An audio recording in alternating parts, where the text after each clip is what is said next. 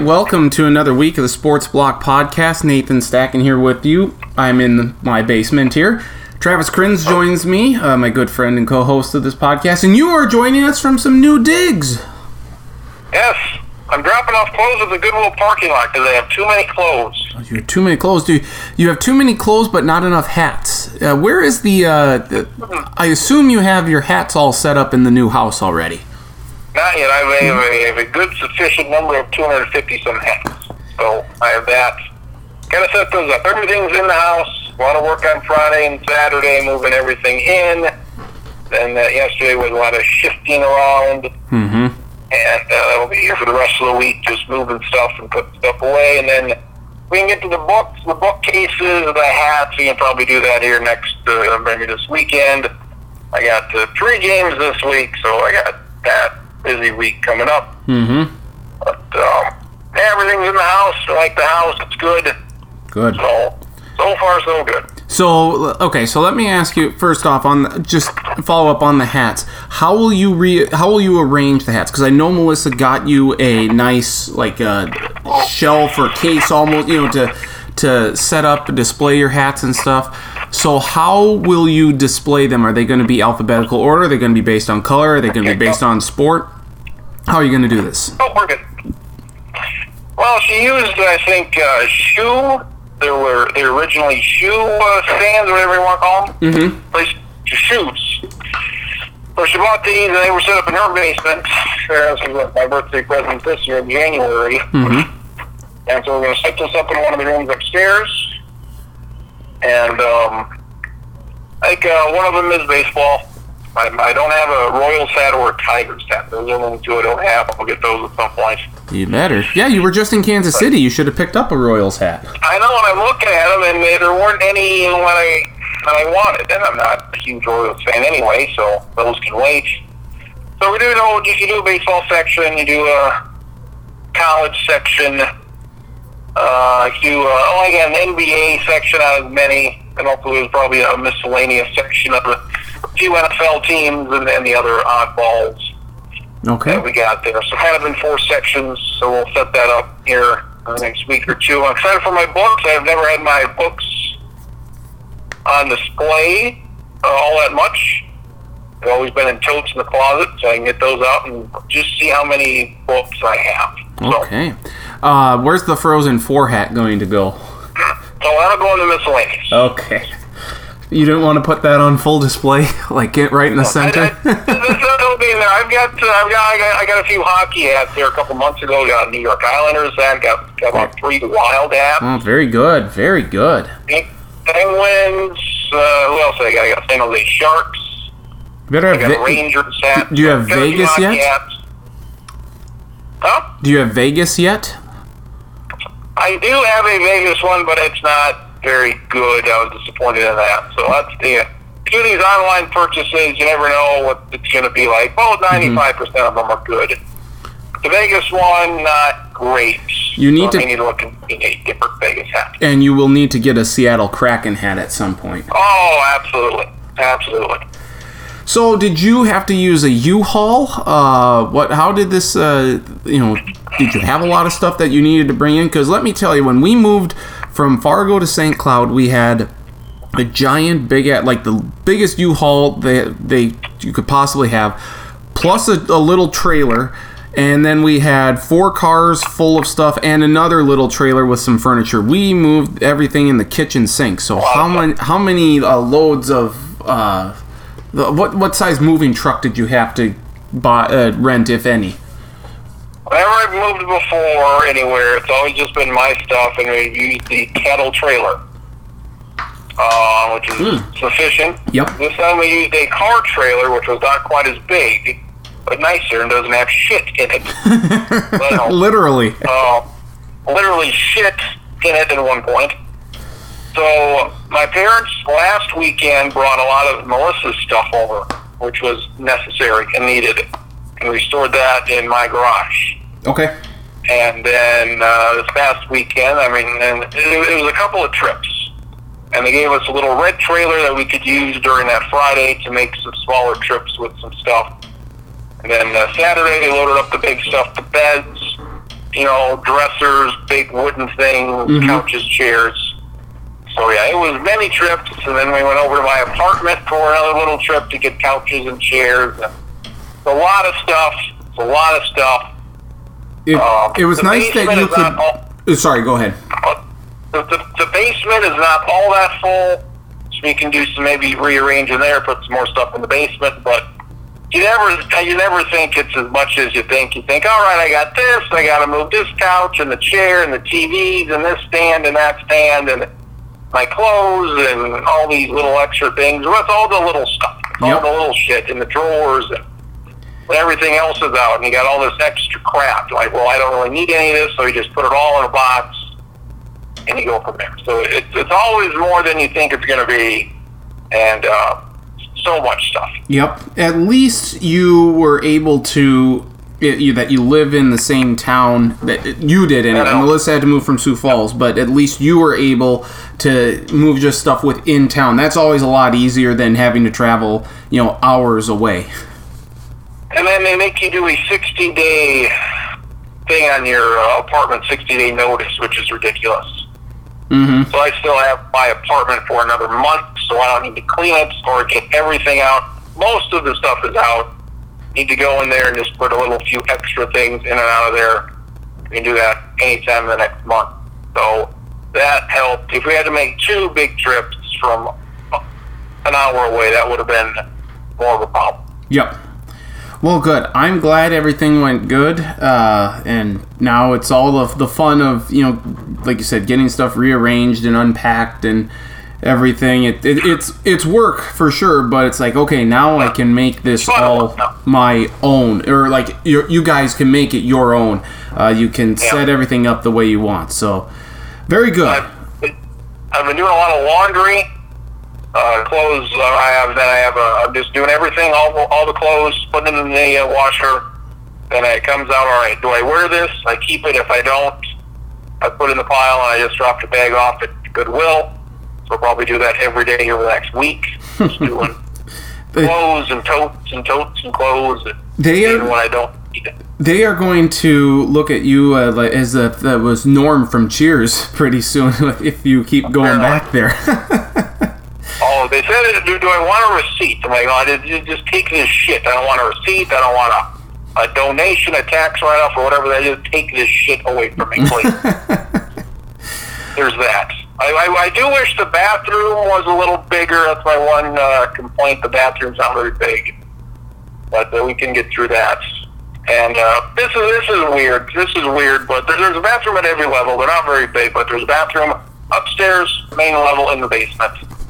My idea is brand new. This is 1910 house, 1910, but it's new to us. mm-hmm. My weird, my weird idea is to put for me like a post-it or something uh, in the bathrooms for me personally to see how many times I use each bathroom, specifically sitting in each bathroom and taking care of business that way, uh, just to make a tally. Thus far, the tally would be upstairs zero, uh, main level zero, basement two. So I'm, I'm particular to the basement uh, bathroom at the moment for whatever reason that is.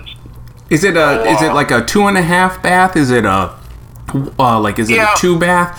Uh, how, how, how would The only the only tub is upstairs. The main level does have a shower, okay and the, the basement is just a bathroom. okay Or, yeah, just the toilet side. probably about a two and a The half. porch, though, the goddamn porch. It's great. The porch. Mm-hmm. I like this porch we've got, and the uh, we do like the the main level living room.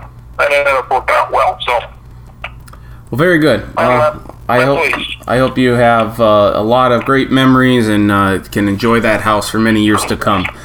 Um, you know what we, you know what we can't enjoy. Uh, let's have a moment of silence here, a moratorium, shall we say, for the Minnesota Vikings season.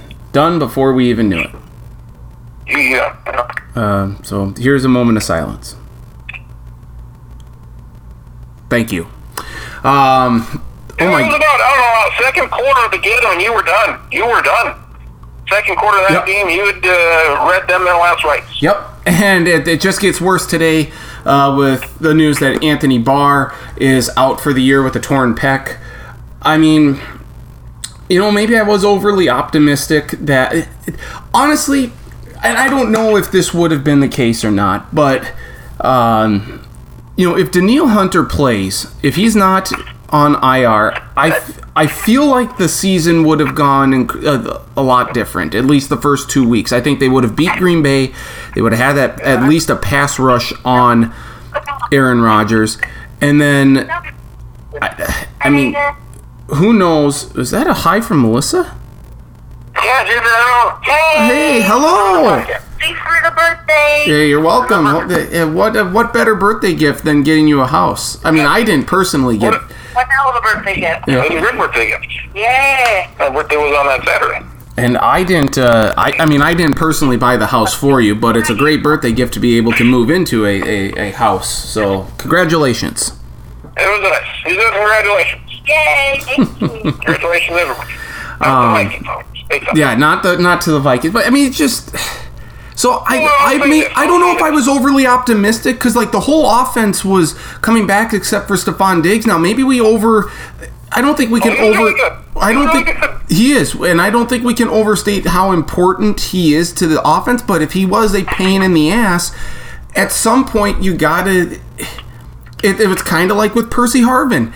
At some point, the headache and he Go through it. and he just you know you, you just can't take it anymore if he's not going to do what you know needs to be from the team and if it's going to be a distraction you have to get rid of him um But was he? I mean, was he a distraction though? I mean, he did his thing. They were not good. But this is a bad team now. yes no We'll see what they do against the Titans. Maybe they can turn around. i doubt it But, but I, me too. But when you think about it, their entire defensive line gone, and it was a very good defensive line. Mm-hmm. Everson Griffen. Yep. Everson Griffen, outstanding. Yep. Danielle Hunter, very good. yes Uh, Linval Joseph, we like that big something. yes we do Where's he at? Where's he at? Where uh, he he's with the chargers Oh, oh, they're, they're okay. So all those guys are gone. Mm-hmm. So that's that's a big loss. You got the two rookies in the secondary. That's they've not done well. well and Dantzler didn't Uh, even play yeah. sunday he had a like a broken rib or bruised rib or something he didn't even play Dantzler, What? Cameron, Cameron Dantzler, that their third round pick. Gladney. Gladney played. I thought he played okay. I, I really did. I did. There was a lot of. the de- de- defense was better. Mm-hmm. I don't think they were good, but they they were better this week. Defense was better. Too many penalties, but I mean, it look, Yeah, a lot of penalty. Like every every time they make a play, there'd be a penalty. Yep. And you gave up a second round pick for the defensive end, and that's looking like that second round pick maybe fairly high. So that may not be do- being uh, be real good this year. Uh, you lose maybe your best receiver in Stefon D. Like this team has one. I, w- I was concerned about the receivers, and they've got one. Mhm. They've got one receiver, Jefferson. Well, just maybe he'll do something at some point, but not now. Yep. Kyle Rudolph. I don't know if I've seen Kyle Rudolph catch a pass this year. I don't know. I'm sure he's got a couple. I can't say I've seen him catch a pass. They've got one receiver, so that's bad. Mhm. And Thielen even dropped a couple passes, which he never does. Right. So to, you you know, do that, your quarterback. Well, that's the worst game he's ever played. Yes. Yep. He, he was he was terrible. he was. So, Yep. Uh, taking that sack. And, and the- they signed him to an extension, and this Mm-hmm. was going to be the last year of his deal. yep. But now we've got him for a couple of years here, and you can always finagle these contracts and then do this and do that. I'm not so concerned about getting the Clemson guy because he's going to go number one to the Jets or whoever. Um, like Gardner Minshew's. I, what, what would it take to get to? I would like Gardner Minshew. I would, I would be fine with that. I don't know if I mean, Justin Fields, I was looking at him today. Like, I don't know if he's going to be any good. Mhm. That would be exciting. Yeah, would. Looking at Justin Fields. And really looking at the teams that are going to be there. Uh, the Jets, I would say the Jets should draft a quarterback. I think they would. Jacksonville is less certain right now. I'm sure if they get the number one pick, they would. And they could trade uh, Minshew for something, Yep. Okay, I would be interested in. Yeah, so I mean that's a that's a very intriguing point. Is that you know what if the the Jaguars and the Vikings got together for a post because the Jaguars have all sorts of um, draft picks and compensation that they can use to to trade up to number one if they if they really want uh, Trevor Lawrence. It would be very intriguing to see like if they're picking like five six maybe in there if to trade up to one or two with the Vikings if the Vikings get there. And like there, there's a lot of season to to go, and this team is not nearly as bad. Um, like they're, they're bad. They're far worse than I thought they would be. But there's too much talent for this to continue, in my opinion, uh, especially on offense. Um, but wouldn't it be intriguing to see the Jaguars trade Yeah. some of the, the picks, including the second round pick that the Vikings traded them for Yannick uh, to to go up and move for Lawrence?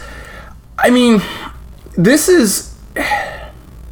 I don't know. I'm, I'm resigned to the fact now. Like I, I had, I had them winning the division at ten and six. Um, I I don't know if the Packers are as good as their two zero record. They're certainly they're certainly very good, or but I think they can be had. The Bears aren't as good as their two zero record indicates. I I You don't. look, you look at this entire NFC, and outside of like Seattle and the Packers, like you look at the NFC East, and, and you did not like that division to begin with. Yep. That has been bad. Mm-hmm. Yeah, I don't know what out west, the Rams. Well, I don't know San Francisco. They're not going to, I think, be as good as they were last year. Arizona, let's get on that. Arizona, they're, I think they're going to be really good. Are you going to get on that bandwagon with me? Because uh, Sure. we're on the bandwagon for the Padres. Are you getting on the Cardinals bandwagon with me with Kyler Murray? Because I'll hop on that. Maybe somebody, somebody worth a damn. So, I mean, I think Green Bay, whether they're good or not, I think they'll be one of the top two seeds, yep. along with Seattle. Yes. Along with Seattle. What a great game that was last night too, or Sunday night, just incredible. But so I, there there are so many emotions that I'm going through right now, and I'm honestly, I I would you know if this had been you know like maybe five years ago, ten years ago, let's say, these losses would have hit me a heck of a lot harder uh, than they are now.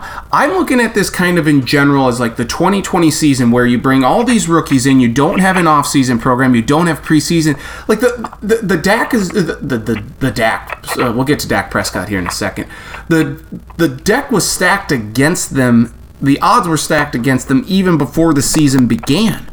Um, and that's something I should have taken more into account. I honestly, I I didn't have them even making the playoffs until they got Yannick, and then I said, okay, that pass rush, that tandem of Ngakoue and Hunter, that's going to be enough to help that secondary grow a bit, um, and that Is that has not been the how- place. We, we, we still don't really know. We still don't really know. I mean, it, he's he can come back. He's eligible to come back after three weeks. So after this game against the Titans, and we'll we'll see what his status is at that point. Um, I mean, it, it also didn't help too that Michael Pierce, the defensive tackle that they brought in from the Ravens, who's a run stuffer. Like he's he was the guy that's supposed to replace Linval Joseph. He opted out because of COVID. His uh his opt out, I don't think is mentioned nearly as much as you know, like the eight Patriots or whatever that that opted out. That was a significant piece because he's a newcomer to the defense and he was going to be a big piece on that defensive line. So I think when you add all of this in together, I think I'm okay with the Vikings having a bad year to re to regroup, have a full off season next year, and then watch them uh, get back in it. Now it would be nice if they can keep uh, Ngakoue. We'll see if that happens. They don't have that second round pick, but if they can maybe move around and still pick up either a Justin Fields or a Trey Lance, because you're right. I mean, the Jets are hot garbage right now. Um, if it weren't for the if it weren't for the Jets, the Vikings would be the worst team in the league. Uh, even the Bengals are better than them uh, because they have a, they have a competent th- that Joe Burrow. I don't know if you saw any of that Thursday night game, but Kriens, if you can watch any Bengals game this year, do it because Joe Burrow was sensational. Uh, Baker Mayfield was great, uh, but Joe Burrow is the real deal. Uh, the Bengals have a lot going for them. They just need to get a defensive line, an offensive line, which are two big pieces, obviously, to, to getting a winning football team. But they have they have their guy. They have their guy for the next decade plus uh, under center. Hey, sure to be sure to be good enough here. Two games in, so. Um, so I, I guess No, I'm. no. Go ahead. I would say with the quarterback. I mean, what are they going to do here? Well, Because the thing about like Kirk Cousins, it, it seemed to me like you, you just look at his stats. Well, I know he's not bad, No. but then after watching him here for two years, three years, two years, seems like he's a guy that his stats look better than what he actually is. You know, he throws for 4,000 yards, 4,500, 30 touchdowns. Like, oh, it's pretty good. Then you watch him play, like, well, he's not going to win any. Like, if you're going to pay him that much, the money thing's fine. But if you're going to pay him that much, then you need him to make a difference. You need mm-hmm. him to elevate guys. You know, you need him to elevate guys. You don't need, well, we need two all-pro receivers. We need this all-pro running back, and we need this, and we need that for him to be successful. Like, he should be able to make a, a Bisi Johnson worth a damn, or something like that, you know? Well, he's not, he's not a Patrick Mahomes or a, a Deshaun No, Watson be- by any stretch. I don't know, somebody, like, you know, it seems like the receivers make him, if you don't surround him with talent, well, it's going to be an issue. Well, I know, mean, well, well, like, like, look at all the, the random folks Brady and Rodgers have thrown to, Mm-hmm. and they're, they're at an elite level. But I don't even like a Matt Stafford. It's not like he's had great receivers. He had Calvin Johnson for a short time. mm-hmm. He's had a few guys, but it seems like you need quite a few guys here for, for Cousins to just to what win ten games like he did last year. But first year didn't even make the playoffs. They're not making. I mean, three years into this thing, they're going to make one playoff appearance, which is not not what we really signed up for. Nope, nope. I would agree with that. Uh, the offensive line has been suspect yet again. Dru Samia got the start in place of, I think it was Dru Samia got the start in place of Pat Elflein, who's on IR with a elbow or forearm injury, something like that. Um, and he, he didn't he didn't play great. Now I will say the play that uh, that Kirk got sacked in the end zone again, and I would love to know from Elias if there's ever been a quarterback that's taken a sack in the end zone back to back weeks.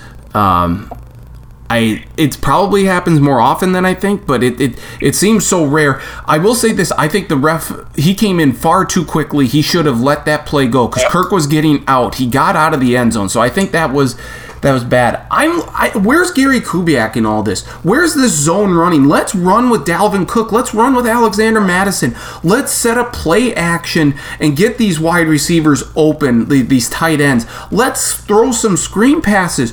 The screens worked great last year. The game that frustrated me the most was the game against Kansas City when they just they had four good screens in you know right away in the third quarter, and then they didn't do it the rest of the game. It's like, come on, where are the screen passes here to be able to to take some of that pressure a off Kirk Cousins, but b off of these other wide receivers? I just don't I don't see where it's at. I thought that Gary Kubiak was supposed to have this great running game design, and the Vikings just aren't doing that at this point. Um, and that would help. Dalvin Cook is their best player, and they need to give him the ball Yeah. 20 to 25 times, including receptions. They need Yes. to use him, like give him like 10 carries in the first quarter. Like get him going. Yep. And even if you're behind by two touchdowns, I don't care. Keep it going. Yeah, I just it. Yeah, you can't abandon the run here. You got to keep him going. I mean, you just signed to a five-year, sixty-three million dollar deal, and I think you was it you who had said that this already felt like a, a rebuild year, or just like a okay, we get er, a scholarship season. Like we're just gonna, you know, we're done with this season now. We're just moving on to next year. I maybe it was Yeah. it, it, someone like that. It. I'm surprised they um, they traded Diggs. It's like they're in a win now mode. They got the quarterback. Like they're trying to win now, but it seems like you know what they signed Zimmer and still into some extensions here. So it feels like you know they've, they've got a couple years to to reboot here quickly Yep. Over the next couple years. I don't I don't think regardless of what happens this year that either of those guys should get fired. I just think that the the you the amount of incredible circumstances that the, that any team has had to go through. Uh, it's Yeah. not just the Vikings; it's everyone. But a team with as many rookies as the Vikings had, with no uh, no true off season. I mean that's that's tough for you to deal with regardless. And then the injuries are starting to pile up. And just reading like some of the reviews of that Diggs trade at the moment, they're like, oh, the Vikings, boy, the Vikings, they won this trade, which is dumb. I think it's stupid anytime you grade a trade like that. But looking at it now, it's like two games in. You know, it's Justin Jefferson. He's going to make or break this trade. We'll see what he does. Mm-hmm. But all these other, you know, they got like a what a, a fourth rounder, a fifth rounder. Like I don't care about those picks. No, I don't know who they picked. I don't know what they did with those picks. But I'm pretty certain whatever they got from them, they're not going to matter to amount of anything. Diggs had more receiving yards Sunday than the Vikings did as a team. Yes. I mean that that Well, that tells you a had lot. 175 yards for the game, Yep. And uh, 50 of them came on the first drive. First drive was excellent. Mm-hmm. Uh, And then they 35 yard drive, 15 was on, a, on the roughing the passer. Yep. So 50 of your 175 came on the opening drive, and that's, you know, And then they kind bog, of a, they bogged down in the in the the inside the 10 in the goal line situation. I think it was a second down play that they ran like straight up the middle. It's like why would you do that? I think they were at the 4 and it's like it was a terrible play. Like you you run that play on first down. You don't cuz now from the 4 you your field is so much more limited. You better come up with a great play and obviously they didn't. So yeah, the, I mean if you look at the first drive in each of the first two games, they've put 10 points on the board. Uh, they've looked good. It's the rest of the game that isn't good. So, I mean, I don't want them to necessarily tank for Trevor because I'd like to see them. I think there's enough talent that they can turn this around. But if they do have a bad year, it's not going to really hurt my feelings because of the quarterbacks that are there. And I'm even going to, Kriens, I, I hate to say this, I'm going to even be okay with Trey Lance because he's going to be better than Carson Wentz. yeah, I, I looked at him, and I'm like, I don't know. He's from Marshall, um, so I have I ha- I'm conflicted about him. Well, if he goes to the Vikings, I mean, you're going to root for him because that's, you know, Right. That's Of good, course. good for you, and that's Marshall, Minnesota, right there. Like I don't know. I mean, I'm you know, I'm iffy on him. I'm iffy on any FCS guy. Mm-hmm. Uh, my neighbor has a Saint Bernard. I love this Saint Bernard. He's nine months old. He's huge. His name is Jack. Um, That guy better be an SDSU fan then. love this dog. Love this damn dog. So, um, and like yeah, you know, you got because I was looking at it like the top teams that are going to be bad this year. They don't really need quarterbacks outside of the Jets, maybe Jacksonville, which is not 100 percent anymore. Uh, Carolina was another team I put out there, even though I would take their quarterback right now. Just kind of they got. Mm-hmm. And uh, like Detroit, Detroit should have picked the guy last year. Detroit, um, Yep. They you know, that they, one. uh, they, they should they should do something now. So you, I, I can't come up with any other team that's going to be down there that uh, I feel confident is going to pick a guy. It's like one and a half teams now, mm-hmm. and hopefully the Vikings are in that mix, and maybe can get another guy. So let's say that they, um, that the like that they got the first or the second pick, um, and the Jaguars want it. I would be okay with Gardner Minshew, the first round pick, a second round pick, and then like a, a second rounder next year. Oh. Boy! What if, hi, hi. If I'm getting the second pick, I'm taking probably the Ohio State guy. So, See, but if if the Vikings got guard if the Vikings got Gardner Minshew, uh, or as uh, as Chris Berman. we'll, we'll get away from the dogs. Okay, that's okay. If you know, as Gar, as uh, Chris Berman would say, me, me, me, Minshew. Uh, Brophy. With the Brophy.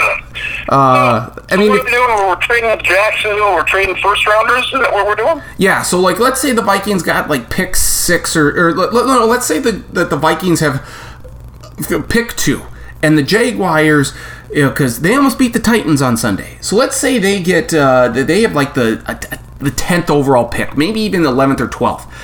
Let's you know the Vikings say, "Okay, you know what? We'll give you the you know the, the second overall pick. You give us Gardner Minshew, your first rounder, uh, sec, the second rounder that we gave that we gave you for Yannick, and then a second round next year. I would do that trade in a heartbeat. Uh, that's probably the What do you do with what do you, do with your current quarterback? Um, if you're trading all that, if you're doing that for Minshew, No, that's true. Be your starter. yeah, yep. I What, Um, what do you do with him? then that's a good point. Um, And you, and you, you see what Gardner Minshew can do here. yep. I do like him. He's uh, it's interesting. Like a guy, what is he? Sixth rounder, fifth rounder, Uh, sixth, sixth, sixth round pick. Yep. And like I think he's going to be good. Yeah. I, I I feel like he needs like if you're a fifth or sixth rounder, you need to continue to prove yourself. You're going to do this. Well, if you're mm-hmm. like somebody like I don't know Baker Mayfield, people don't like him. I guess you you, you, you get more chances if you're a first round pick Yep. or the number one overall pick. You get more chances. Yep. Yeah, even if you're not very good, and if you're Gardner Minshew and you're taking 190th overall, uh, you have to have like three really good seasons. Just say, oh yeah, this guy's good. He can play in the league for a while. What if you traded Kirk to the Lions and took on some of the salary? And I doubt the, the Lions would do this uh, because Kirk is not a, a young spring chicken. But the Lions would be a potential place. You you take half that salary and maybe you you they give you like a fourth round pick, a third round pick. Then you could take Gardner Minshew. Uh, what I mean, we're spitballing. I I don't know. I I really That that reminds me. That reminds me when uh, in the infancy of Twitter when I tweeted somebody. Would you trade Ponder to the Lions for Stafford straight up? And, uh, I've been blocked from reading his tweets ever since, Yes. and he said no, no, I wouldn't do that. Yeah. You know, yeah, I, I would definitely have done that. Lions, Lions sure as fuck wouldn't. Vikings sure as hell would have. Uh, my idea last off season was to trade him to the Colts yeah or whatever they were willing to give, and uh, the Colts still looking, I think, for a, for a guy long term, and they're a probably a playoff team in Yep. the AFC. yep So you, you, you look at those teams. Who, who are the Vikings uh, around there that are, that are usually just the quarterback away? I don't know who that would be, and uh, they're they're they're uh, stuck with this quarterback at least for another year or two, and that's yep we're only going to go as far as he can go, and, and he can probably get us to the second round. Yep. and that, that's what we do. the the tank for Trevor, lose for Lawrence, fail for Field, fail or fall for Fields. What do we like better, fail for Fields or fall for Fields? Tank for Trey. Trey. Okay, so we want to lose for Lawrence, tank for Trey. See, but tank, I think. How about we do? How about this? We do. Just, just be good enough. Be like a five and eleven team, and just be bad enough where you get like the the fourth pick, so you're just out of the money on anybody worth a damn, and you end up with I don't know some offensive tackle. Hey, there's a there's a very good offensive lineman from Oregon who would be dynamite. Yeah, Oregon is Pick. he's like going to be uh, probably the second or third pick. Yep. Um, okay, so what if we do this? We do we we tank for Trevor, we lose for Lance, and we fall for Yep. Fields or fail for Fields. Fail. Fail for Fields. Okay. I mean, again, I still want them to to do well, but I mean, I don't at this point. I don't want to see an eight and eight uh, team here. I want to. Well, Jesus Christ, I'm thinking like six and ten. Five Yeah, no, no, that's what I mean. But I don't want them to get to that. Like, if you're if you're going to turn this thing around here, you better be ten and six. You better be because there is that. se- The other thing that's uh, of note here in all of this. And I get that I've been talking on my ass a little bit here with the with the Kirk Cousins and the trade with the you know wanting Gardner Minshew and stuff. I will come up with a more comprehensive uh, game plan on, in terms of the trade and stuff and of what the Vikings could get or who they should make it with later on as the season progresses. But um, like with that extra wild card spot in there, you get that seven spot. There is no reason why the Vikings couldn't get in as like a as a nine and seven and ten and six team. Now, is it is it worth I it to know what the get? schedule looks like, but yeah. Is it worth it getting in the in the playoffs? You know, to lose right away to the two seed as the seven seed. I don't know, probably not, but at least you're in the playoffs. I because that way anything is possible. I, I don't know. I mean, we thought they would get shellacked by the Saints last year, and look what happened. I mean, it's it's tough.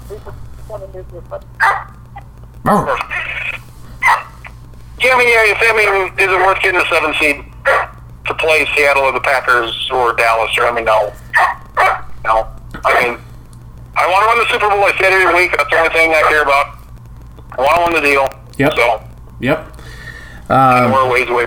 So. Did you watch any of the other? Did you watch any other football on Sunday? I watched a little bit of this Chiefs game, and this this fucking kicker. I tell you what, Butt kicker I is watched what the end of that. Yeah. Holy I watched the end of that. That's And God, I, I know it's you know it's turf, perfect conditions. No, I mean no crowd. It was about as perfect as you could possibly hope for. yep. So that was it was from 53 50, and what from 58 twice. 58 was the first field goal. That was to get it 17 to 9. They were down 17-6 at that point. He makes the 58-yard field goal, tied the, the franchise record, gets it to 17-9. And then Yeah. you're right. They had the 53-yard field goal that they were going to line up for to to win the game in overtime and they get a false start. Cuz he had made the 53-yard field goal. He they get a false start. Yep. Then 58 yard field goal, kicks it. Oh wait, char. Yep, he makes it. Chargers call timeout. So he's made two 50 plus yard field goals already. The third one, uh, no timeout called. He makes it. He kicks it, and it's it's a better kick than the first or than the second kick. Uh, I mean, it's, it's just incredible. Harrison Butker. I mean, I saw it live last year when he made that 50 plus yarder against the Vikings, and that was just like, oh fuck. Uh, I mean, he's a very good kicker. Uh, Mahomes had a very average day, but he just needs to make one dynamite throw, and he did that to Tyreek Hill, and that's all. That's all you need. Um, I mean, th- this this this Chiefs team is really good. I don't know if they're going to beat the Ravens next week, but that was a great game. The the game though, uh, uh, Cam Newton gets stuffed at the one yard line. The I mean the Seahawks live and die at the one yard line on NBC Sunday Night Football. We'll see if that happens a couple weeks uh, when the Vikings come to town. It won't, um, but we shall see. The game though of all games and the collapse of all collapses, like we thought 28-3 was a bad collapse to the New England Patriots. Well, that was worse than this. It was. It was worse. But the the onside kick that the Atlanta Falcons just looked at, um, and didn't recover. That Greg Zuerlein. I mean, it's, it's an incredible onside kick. It, they call it the watermelon kick because it's not on a tee. You know, it, it's kind of spun around. It looks like a watermelon, and he kicks it perfect, and just had the right amount of English for it to travel ten yards. Uh, head coach Dan Quinn of the of the Atlanta Falcons said that his guys know the rules on the onside kick. Um, the uh, a lot of hornets. You, you got hornets in your house? I got a pear tree, and the, the hornets like the pears. Oh no! Uh, is that the, uh, tree's about bear. The tree's about bear. is is Michael Kidd. Gilchrist there? Uh, is Frank uh, Kaminsky there? Like what what's going on with the Hornets here? Is Kemba Walker? Did Kemba. Walker come back? Kemba Walker's right here. Um, yeah, so the uh, the Hornets, we got them. The, the tree's about done with the pears this year. Um, get out in the morning or late at night when the Hornets are not there and pick up these pears that have dropped every day. So that's that's what our deal is right there. Yeah. Oh, um, yeah, this, this collapse was bad. A going off on a tangent here. What Yep. was it? We saw Marcus um, a week or so ago. and We talked about the house and the pear trees. My Mhm. dad was there, and uh, my thing was, you know, we went through. Didn't, didn't we go through the top five fruits here a couple weeks ago? Yes, we did. Right, strawberries. And grapes and oranges and whatnot. Pears were not on that list. what NFL? What what quarterback do we know? What NFL quarterback did I compare pears to? He doesn't play anymore. Hasn't played in a while. He played for our favorite team for for a few years. What quarterback did I compare pears to in that? Pears are good. Pears are solid. Nothing wrong with the pair. You can do a lot better than a pair. But if uh, if you've got a pair, you're okay. Uh, Brad Johnson, uh, Dante. Yeah, Brad Johnson. Yeah. Yeah, easy. Brad Johnson. It's like Brad Johnson uh, is the peer of quarterbacks. He's good. He's fine. There's nothing wrong with him. Nope. There's a lot of things better than Brad Johnson. There's a lot of guys worse, but yes, exactly. We got fucking the dog to the left. We got dog to the right. Our dog is doing pretty good here in the middle. That's So, good. That's good. There we go. Um, And yeah, the Cowboys thing. But the one thing about the Cowboys, I wasn't following. Up. I was seeing them come back in this thing, and unfortunately, Wyoming had a hell of a game for me, but I'm going to lose because fucking Dak Prescott also had a hell of a game for the other team. mhm. Buck Melvin Kamara can get about two points tonight. Oh, I think he will. I think you got. I am pissed off that Russell Wilson, but I had the weekly high score locked up until a the Seattle Seahawk defense decided to lay a big egg, and then Russell Wilson throws five touchdowns. Like that's that's that's just not going to help me. Lot of big quarterback weeks. Mm-hmm. I, I was thinking uh, they, they were down what 15 at one point. Dallas was. Yeah, it was 39 to 24. Um, and they went for two at the first touchdown, which makes no I sense. don't agree with, but I think I've changed my mind because what they went for two and they didn't get it right. Right. Yep. So it was 39-30. I always like going for two until you absolutely need to, but I think I might have changed my mind here because they went for two, so they were down nine. That allowed them to know we got to score twice here. If they would have made it, let's see, if they would have waited, they still would have been down eight. Mm. They would have came down to a two pointer. Yep. And if you don't make that one, you may not have enough time. You're just maybe banking on an all or nothing. This is it. Eight points down and then make two point conversion. So I might be changing my mind of going for two as soon as you can down 15 so that you know if you didn't make it, you still have to score twice and to run the clock the rest of the way that way. So. Mm-hmm. Nope, I, that's a that's a great point. Um, you can also look at the the Julio Jones drop in the end zone, which didn't look huge at the time because I think that the Falcons were up by 12 or something. But Julio Jones is almost as sure-handed of a wide receiver, or used to be, as we as we see in the NFL. And for him to drop that was just uh, incredible. It was a great throw by Russell Gage. Um, because it was on a trick play, and that proved to be very, very costly. Um, but here's I've I, I see pictures of Julio Jones. I see pictures of Matt Ryan, who are by far their two best guys. Mm-hmm. Cal- I, I, Calvin Ridley might supplant. Calvin Ridley might Was supplant. It? Calvin Ridley might supplant Julio Jones at this point. He's very good. Yep. I, this is when I see pictures of this. When I see the score 40-38, I see pictures of these guys, and they're like the first team ever to have you know, mm-hmm. no interceptions and so many yards and score so many points and lose a game. That's never happened before. 440 and 0, I believe, since that stat began. See that. I don't. I don't hear anything about this defense. I don't hear a goddamn thing about this defense. When it came to that Super Bowl loss, it was all Matt Ryan, and the offense didn't convert, or they mm-hmm. they uh, took their foot off the gas in the Super Bowl. Yep. And they're all Matt Ryan, this and Matt Julio Jones. It's the fucking defense, folks. If you're ahead by 20 points, if you score 39 points, you should probably win the game. Mm-hmm. Without any more offense.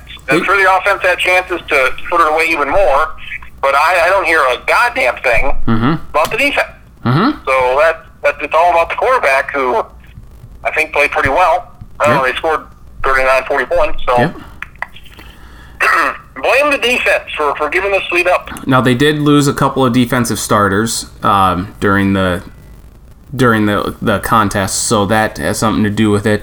But this onside kick, either the Falcons didn't know that they could recover prior to 10 yards, which I I mean Dan Quinn said yes they do. Uh, they that they know the rule. Uh, uh, owner Arthur Blank is like, oh, if they do, that's not good. Like you, you, you gotta understand that. Like this is this is not a good look. But Dak Prescott was talking to the Cowboys punter, and he was saying that maybe the Falcons weren't jumping on it because of the the spin on the ball. If they don't fall on it just right, if it squirts out, then the Cowboys can recover it prior to the 10 yards. So it it's kind of like uh, you know it's kind of like a, a, foul ball or like a ball that's rolling down the line in baseball. You think it's gonna go yeah. foul, you think it's gonna go foul, and then it stays fair, and okay, then uh, you know a run scores or you know they get a single, and and it leads to so much. I mean, if you you know you're thinking like oh it's gonna go foul i'm not gonna play this ball and here it does. I th- i equate that to the same uh, degree that this onside kick happened. Um, either way it's an epic meltdown and an epic collapse by the falcons and it saves the cowboys season because can you imagine if the cowboys lose that game they went for it twice uh, with fake punts and didn't get either one. If they lose that game they fall to 0-2 in the mike mccarthy era. You know, granted they're their division is awful, but that would have raised quite a few eyebrows, and there would be a lot of Cowboys fans that would raise a lot of concern on that this week. like a lot of people, like 0 and 2, that's the big thing. 0 and 2, you're dead. Mm-hmm. You're not. Like, you, you got the Eagles, well, you got the Falcons, you got the Vikings, you've got, what, Houston? Texans. 0 and 2? Yep. The Bengals are 0 I the, the Bengals are 0 2. The Broncos are 0 2. Uh, Like teams that can maybe compete, like the Philadelphia can maybe bounce back. Houston Mm-hmm. and Atlanta maybe in the mix there late. I think they can come back and, and still be relevant. Yes, Philly can because of the division they're in. Um, Atlanta probably can't. Like that was it because of Tampa Bay and New Orleans. Uh, you know, Yep. for, fortunately, you have Carolina in there. They're zero two, but that's a that's a that's a tough one. Um, And New England, New England seems to be just fine. yes, they do. They, Cam Newton you- is incredible. They Um, look good, yeah. I mean, when they get down inside the five yard line, they're going to score a touchdown pretty much every time just by running Cam Newton. Um, they didn't, unfortunately, when they needed it to last night. The the Seahawks stuff them at the one, but um, that's because the fullback gets blown into Cam Newton, essentially knocks him down. uh, that was an incredible game, and it, it was played under heavy hearts uh, and terrible circumstances with Patriots running back James White. Uh, his father and mother were involved in a car crash in Miami. Uh, uh, White's father is a what used to be a police captain there in Miami-Dade County. Uh, he died. His mother is in critical condition. Uh, so he was made inactive for the game on Sunday night. It, it was it's and I don't know I'm not going to judge this by any stretch but you know Robert Kraft offered to uh, to fly White back to my down to Miami on his own private plane, and White said, "No, I'm just going to go with my teammates uh, back from Seattle." I, I mean, Brett Favre played when the day after his dad died and put together like arguably the greatest game he's ever had. Um, that that was against the Raiders on Monday Night Football. Not saying that White had to play, but you know, like to, to choose to be inactive but then not fly to Miami, it's his own personal choice. Um, I just I found that to be a little interesting, and again, that's totally his choice. Um, Yeah. But if you if you weren't going to play, I would have thought you would maybe like if you're flying back with your teammates. I, I, I don't. I guess to me it doesn't make a lot of sense to me. It does. It doesn't have to. It only has to make sense to him, and I'm not going to criticize him for that.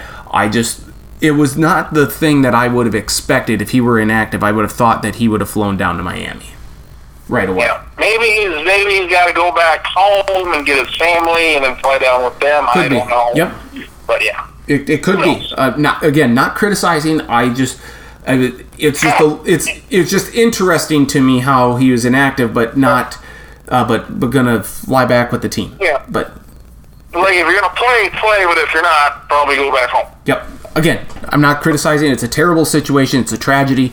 Um, and certainly thoughts and prayers with him and his. Uh, hopefully, his mother can survive. Um, it, it, it's a terrible situation all the way around. Um, no, no other way around it. So a lot of football talk there. Uh, I, I mean, we didn't even get to the injuries. I mean, Saquon Barkley's out for the year with the torn ACL. The 49ers uh, look like a mash unit against the Jets. Solomon Thomas, uh, Nick Bosa tears his ACL. Then two plays later, Solomon Thomas hurts his knee. He might have torn his ACL. Jimmy Garoppolo, their quarterback, he has a high ankle sprain. Raheem Mostert scores a touchdown, then he leaves with an injury. I mean, just and then, then yet still, uh, Jerick McKinnon, the Jet, former uh, Minnesota Viking running back, picks up a thir- uh, first down on third and 31 because the Jets over pursued. I mean, it's just, it's comical how bad the Jets are at this point. Um, Adam Gase, Adam Gase really is. There's not talent there, but goddamn, he really is.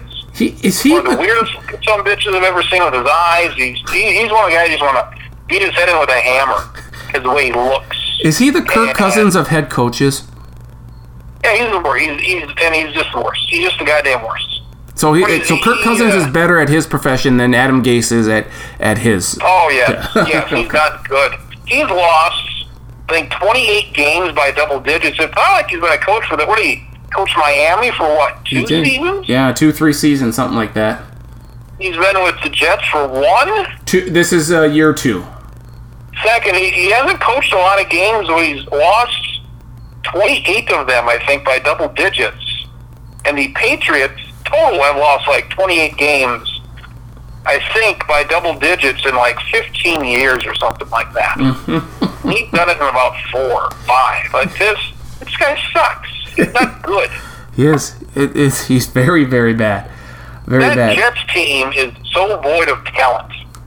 How Mm-hmm. do you do what they had? What Robbie Anderson Yep. They let him go to was out in Carolina. Carolina, Mhm. tearing it up, and he was good with the Jets, but he might be like really, really good now in Carolina. Mhm. Get out of there.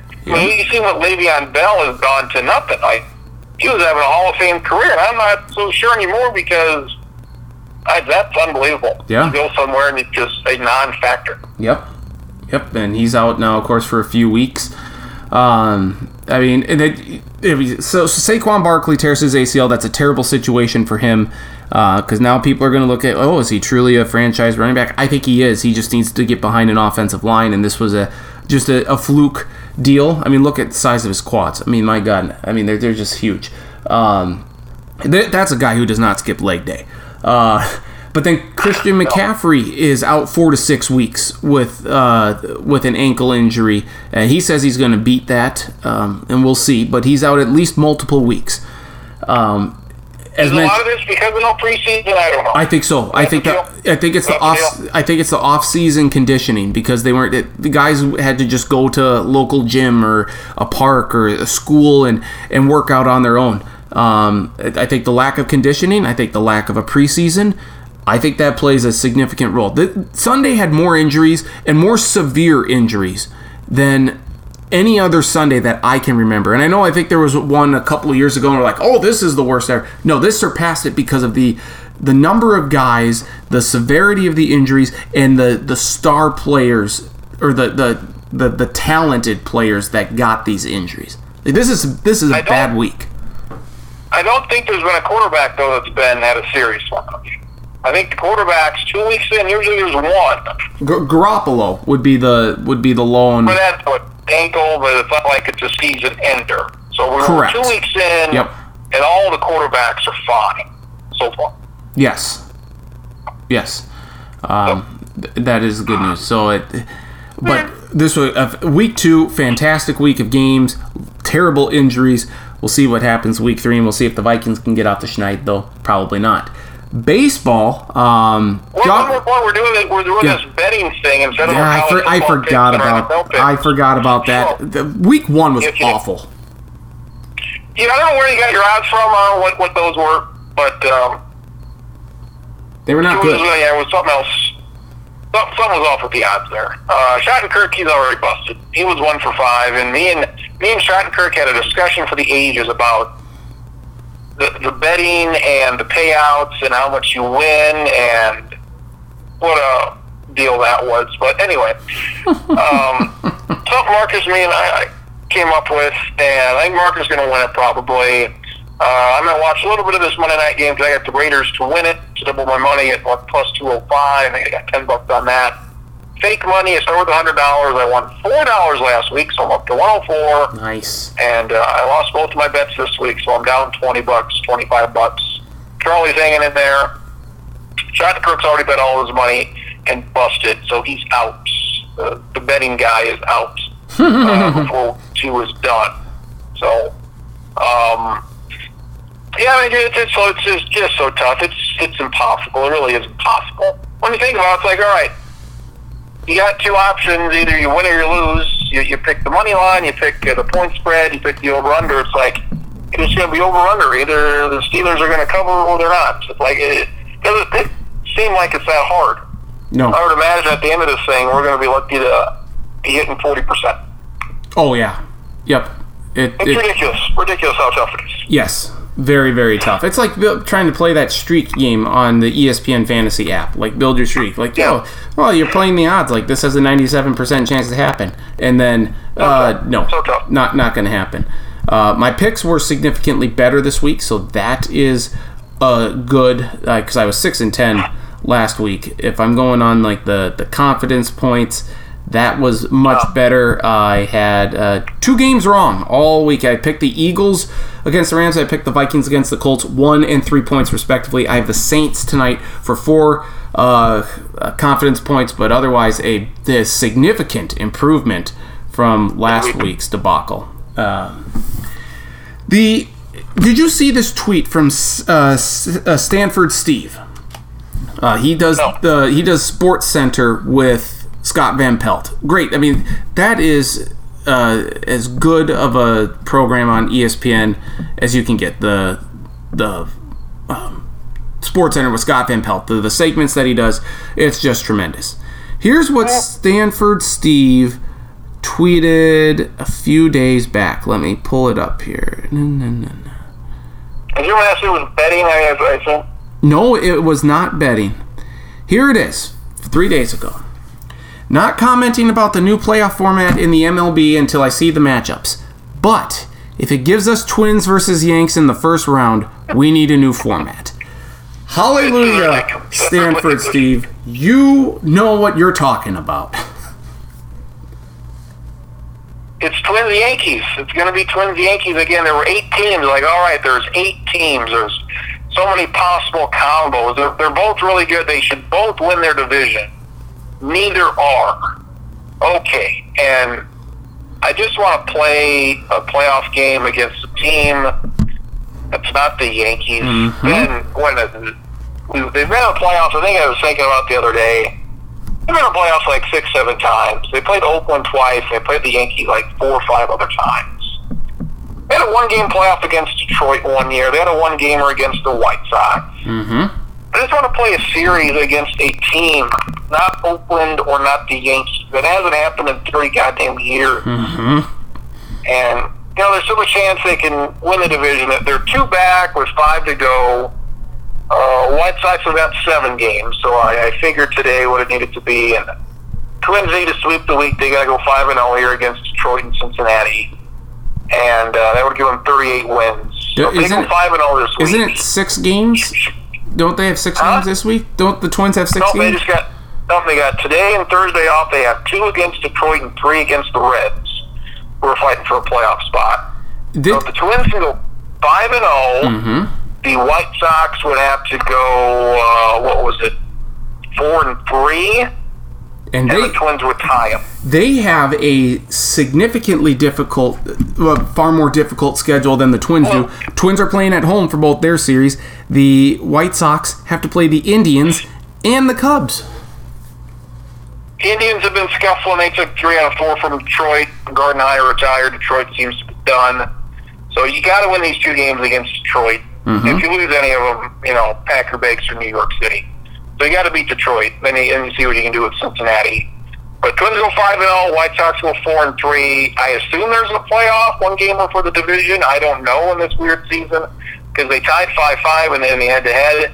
If the Twins were to go four and one, which I think is likely, then the White Sox would have to go three and 4 mm-hmm. So you know, if I hope the Twins actually go forward here, and I think we'll know if they want to want to based on pitching moves and the lineups and things like that, who they rest and who they don't. Mm-hmm. To where if, if you're one game out heading into Friday, I think you got to try. If you're one game out going into Friday, I think you got to try because Yeah.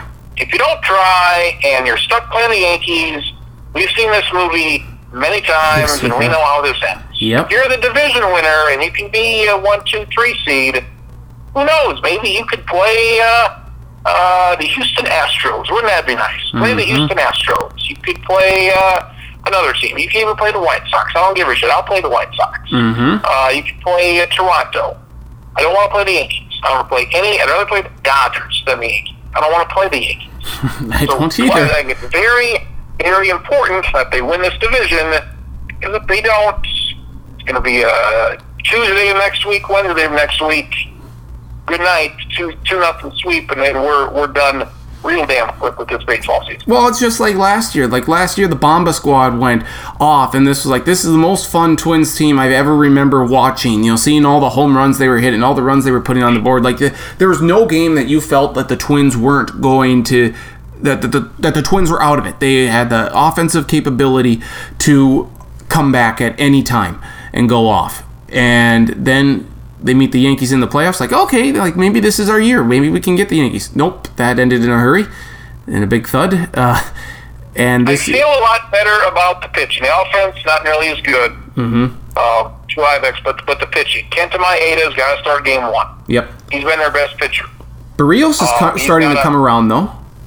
Barrios turning around. So you got him, and you got Pineda, who's done well. So those are, as well as those three are pitching right now, that's about as good as the Twins have had going in the playoffs. Like three guys I feel really good about. Mm-hmm. But uh, yeah, I assume we're going to see Gerrit Cole in game one, and I assume it's uh, Maeda in game one for the Twins, and he has pitched way above my expectations.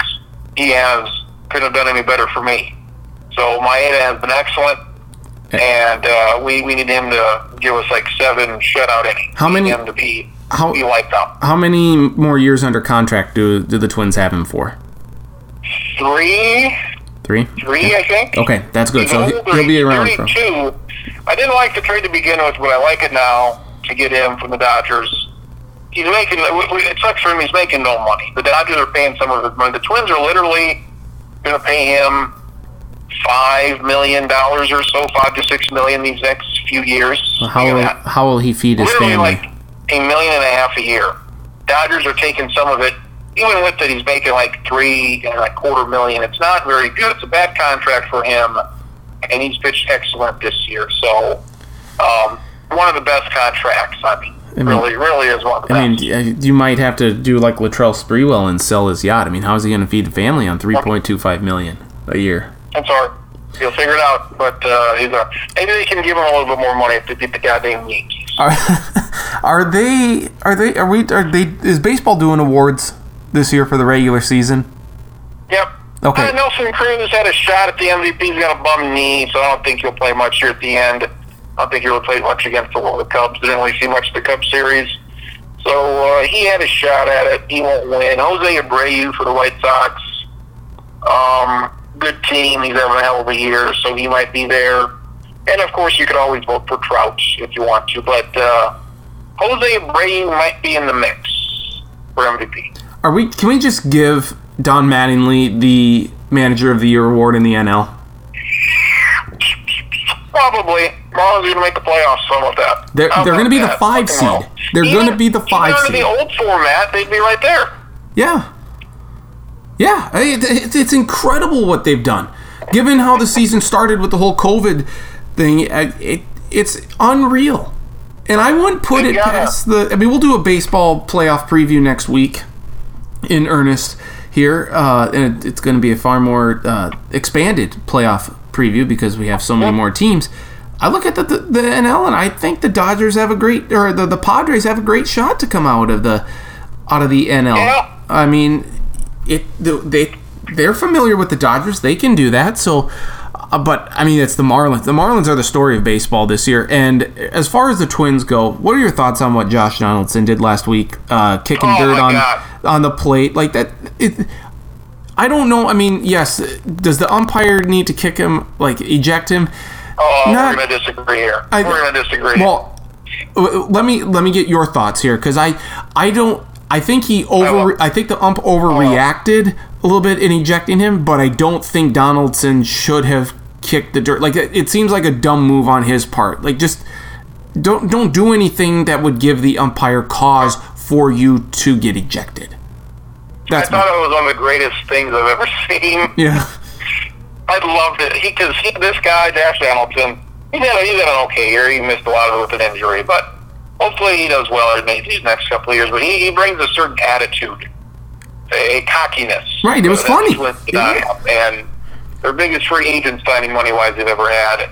I loved it because I the, the pitch they called a strikeout. I don't think it was on the swing because it was a check swing. If it was on the swing, okay, but if it was on the actual pitch, it was a horrendous, or multiple feet outside, uh, like a curveball.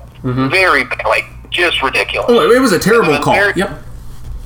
So if that was on the pitch, then that's then then, then even more so. Screw that umpire. Yeah. And then the next pitch, he hits a home run. Perfect. Fucking perfect. Trots around the bases. I thought he missed home plate initially, is what he was doing, or I don't know if he did. So he goes back and muddies it up and gives him the thumbs up. If you've seen the picture, he gives him the thumb, thumbs up as he's running away from him. God, it was, it was so perfect. It was so great. I thought it was excellent. Just a tremendous piece of business is what it was. I mean, And uh, no, it was funny, no, but the Twins ended up. all that, but, But it was funny. So. It, it was funny. Uh, but the Twins ended up losing. So, like, let's say they they were up at that point, three to two, and you lose that game. six they needed them at all. I mean, so let's say they lose to the the White Sox by one game here. I mean, you could, Yeah. and, and who's to say that the, the White Sox wouldn't have come back and won that game anyway? Because they, they certainly could have. But if they do that, you're going to go back to the actions of that one guy, and that could be the difference between you playing the Yankees and playing, I don't know, the Astros or the or the Blue Jays. Like I mean, or the Indians. Like there's a difference that. there's Yeah. consequences to your actions. So as funny as they were, and as um, as much as like the umps have to start, you know, you know, toughening up a little bit and just not getting like you don't run the show here. The people don't watch baseball to watch the umpires in action. They come to watch the players.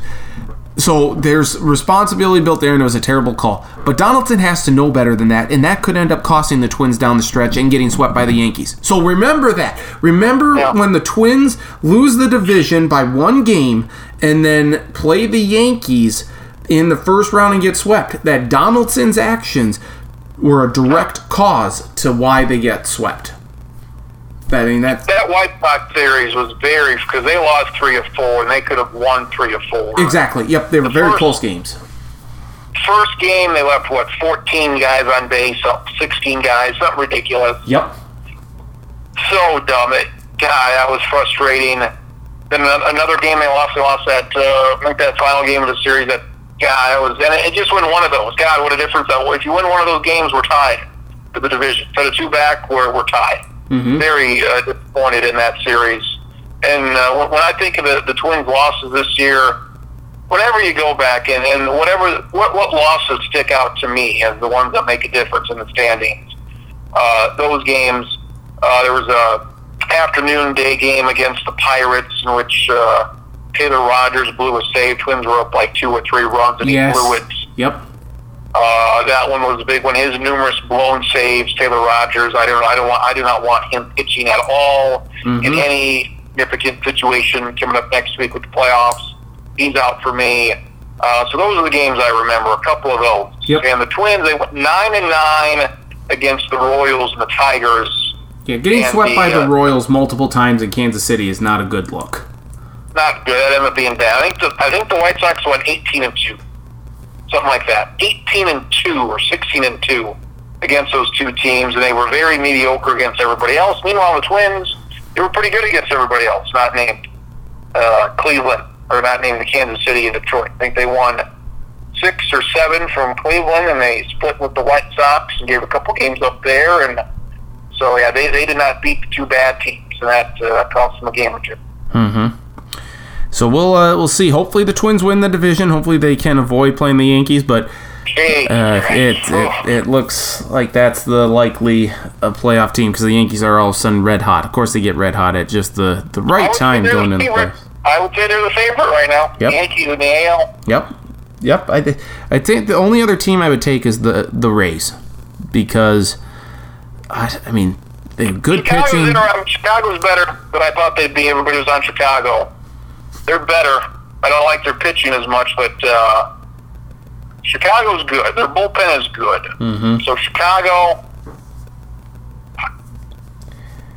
Yeah, Chicago. Yeah, they're they're in the mix. Yep, and the Twins as well. I mean, but but they'll lose to the Did I, Yankees. So did I talk about last week how the White Sox like never make the playoffs? uh, maybe not. people people always talk about the Cubs, you know, and the Red Sox and their curse and whatever. Like, this will be only, I think, this will only be the second time ever the Cubs and the White Sox will make the playoffs in the same year. Wow. Uh, the other one was like 08, and there was a time before that they both met in the 1906 World Series. But in, in where you actually have to be in the playoffs, Yep. uh, and it's not just a, a division winner gets to the World Series. The White Sox have only won. I think the White Sox have won one playoff series ever. Wow. Or uh, I guess in 2005 they had to win uh, two rounds to win the World Series. I, I think that is the only year they've won a playoff series, not counting the World Series. Huh. Way back when, like you just you just look at the White Sox playoff history, and it is not pretty. Hmm. They won. I think they've won the the American League Division Series once, and I think they've won an American League uh, Championship Series once, and it was both in 05.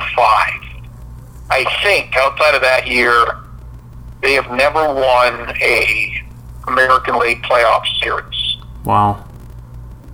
So That's uh, that's. I mean, it when you get overshadowed by you know the big brothers on the north side, it's yeah, oh, it's slightly easier to understand, but certainly surprising Yeah. nonetheless. Uh, Anthony Davis did a thing. He made a three pointer against the Nuggets in Game Two. Uh, this after the Nuggets beat the Clippers. Uh, we had talked about. We thought the Clippers were going to win. Uh, that's a that's.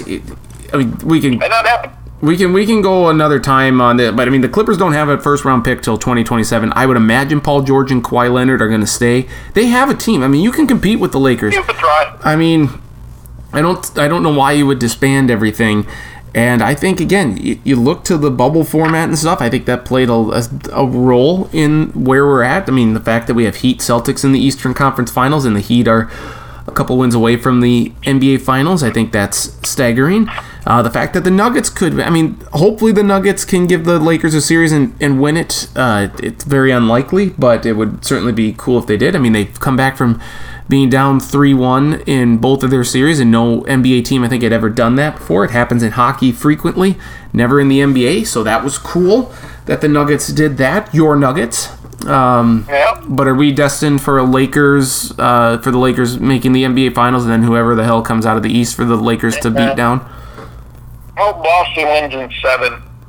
I, this, this Miami team does nothing for me. I don't give a shit about this Miami Heat team. Dan Le Batard would be so irate with you. Yeah, I don't. I don't. no- no- there's nothing interesting about it for I me. agree. I agree. Um, I, I went to bed. What was that Thursday night or whatever that was? I went to bed early. I was tired. Didn't give a shit about the Nuggets uh, Clippers game. Probably yeah, Clippers will win. And yeah, like they, they won by like 15 points. I saw it the next day. I'm like, wow, Yeah. what a shocker that was. And I think you know if if a game seven's in Los Angeles, maybe the Clippers win that one probably. But yeah, uh, like you play all year to host a game 7 and uh, very hard to win on the road in a game seven in basketball. And uh, now that that doesn't mean anything. Right. Exactly. Um, so we'll see what happens there. Stanley Cup Finals going on right now. Stars lead that series against the Lightning, one nothing. What a great! I mean, just two Southern teams playing in Edmonton, Alberta for the Stanley Cup Final. It's Great. just great in in September. Um, I hope the Lightning win because I hate the Stars because that's Minnesota's team, and so screw you, Dallas. Uh, but of course now they're going to Wow. win. Uh, college basketball is going to start on Aug- uh, November 25th, the day before Thanksgiving. Uh, we'll see. Uh, of course, we talked last week about the Maui inv- or the the battle for Atlantis moving to Sioux Falls. The Maui Invitational is moving to I think is it Asheville, North Carolina. It's Oh yeah. um, and North Carolina's in the field, so that's uh, for what it's worth an advantage for them. Uh, so we'll, we'll see what happens. Like, doesn't sound like Duke's real interested in coming to Sioux Falls, so I- probably say, "Yeah, we'll see you next year." Yeah, I was just gonna say that. Disappointing. Uh, Disappointing. Yeah, that that would be disappointing. Hopefully they change their mind. Uh, I don't think they've filed the paperwork yet, so hopefully Duke decides to, to come because it's a terrific venue. But uh, yeah, Coach K, uh, they're too snobbish for for Sioux Falls. They just need to be in Cameron. like Ohio, Ohio State is still a big draw, but any all of these other teams are teams that I think Sanford could have got for a one-off game. Mm-hmm. I think Wichita State has played there before. Creighton is just up the road, and whatever other teams are there. Creighton's a Final Four caliber team though that I'm interested in seeing. Good. So we'll see how they do. But yeah, Duke's the draw, and if they don't want to be there, just more reason to hate Duke. It's like Yep. whatever you're going to do, I've heard they might do in their own tournament or whatever they want to do for whatever reason, which is fine. But yeah, that sucks for them. Sucks for them to be the asshole that they just have to be. Yep. Uh, but so we'll we'll get more uh, information on the college basketball season as it uh, as we progress towards it. with schedules and stuff. College football's going on right now. The SEC is going to uh, kick off this week. The Big Ten's coming back. The Pac-12 is likely coming back. Uh, we'll see about the Mountain West. Uh, I'll talk to Charlie here, hopefully, uh, later on in the podcast get his thoughts on that Big Ten um, deal and just kind of where things stand in the college football world. Uh, I think almost you know everything. Uh, the U.S. Open was this weekend. Uh, uh, Bryson DeChambeau won. Tiger Woods missed the cut. I've heard DeChambeau's kind of an asshole. Um, I don't know that for sure. Well, he's, well, he's like he's this big muscle guy, and he's kind of rebuilt this swing coming off the break, and he can hit it a ton, and people don't like him. At least he's interesting. though. At least you have feelings about him one way or the other. Mm-hmm. Uh, is Jordan Spieth and Rory McIlroy ever going to win another goddamn tournament here? I don't know. Like it's been years. It has been like Rory was around the top ten. Uh, Spieth, like what the shit? Yeah, I don't know. I mean, these the guys are like, no, they're done. Like they're are they going to win anything anymore? That was a Like, bad. That was a bad take I, on my part from what seven years ago. Well, just just be, just, just be in the mix. I mean, goddamn, they're not even in the fucking top ten I know. of these things. It's I mean, bad. just be in contention every fucking once in a while, just just for shits and giggles. Just you know, try that out. Um, let's see. The French Open's gonna go on, so yippee skippy for that. Uh, I, we think we've covered everything. How's the uh, how's the Attorney General case coming along in South Dakota? That's kind of slowed down. There's not much new on that. I, I'm- I'm pretty sure he knew it was a person. But, uh, yeah, we'll see how that goes. It- I'm fairly certain. There's a difference between saying like, "Oh, I Yes. like I oh I nearly hit a person." Okay, well, it, it- as someone on on Twitter had told me last week, like, "Oh, I it was dark, it was foggy, I almost hit two hitchhikers." So it happens. Yeah, but you knew they were people. You didn't say, "Oh, I nearly hit two deer hitchhiking." I mean, no. The biggest, the biggest red flag for me is that he came back to the scene the next day. Mhm. That of all the of all the details of all the evidence that's out there, you don't come back to the scene because you think you hit a deer. right. You think you hit a person. That is why you go back to the scene. Mm-hmm. So if you want to say a deer, okay, I don't believe you. I don't either. Uh, I saw a picture of his car. Apparently, the part of the windshield's pretty jacked up. The whole passenger side, a lot of the passenger side, there's a hole in it. It appears, and it, it's just crushed. So speed was a factor, and I don't believe him that he thought there was a deer. Uh, finally, for me, R.I.P. to R. Uh. So, RBG, yes. yes, RBG. Yeah, that's what I was trying. to... that uh, if you thought Republicans had more, you were wrong. Well, so uh, apparently, I see that there's some someone said that Ruth Bader Ginsburg had said that it that you need to fill the Supreme Court seat uh, during an election year. Um, that the process should go just as like it normally would. I don't. I, it's it's bad, but I mean, she was a very significant uh, person on the court. She had been there for years. Uh, Bill Clinton said she exceeded his expectations in longevity being on the court. Uh, it's a it, it sucks. Like uh, everyone's talking about.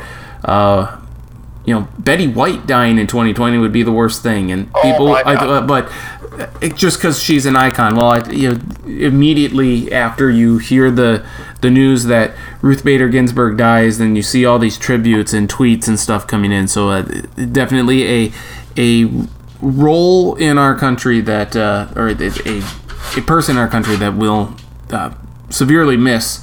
Um, and uh, she had a, a, a, a significant impact on this country, uh, for sure. Mitch McConnell stopped Obama from nominating her for, for putting up to a vote Merrick Garland 10 months before his term was out. 10 months, Yeah. okay? Yep. We're 43 days away from Election Day. And they want to push through a Supreme Court judge. There's been a couple Republicans saying, no, we're not going to do this. I think you, you just need a simple majority.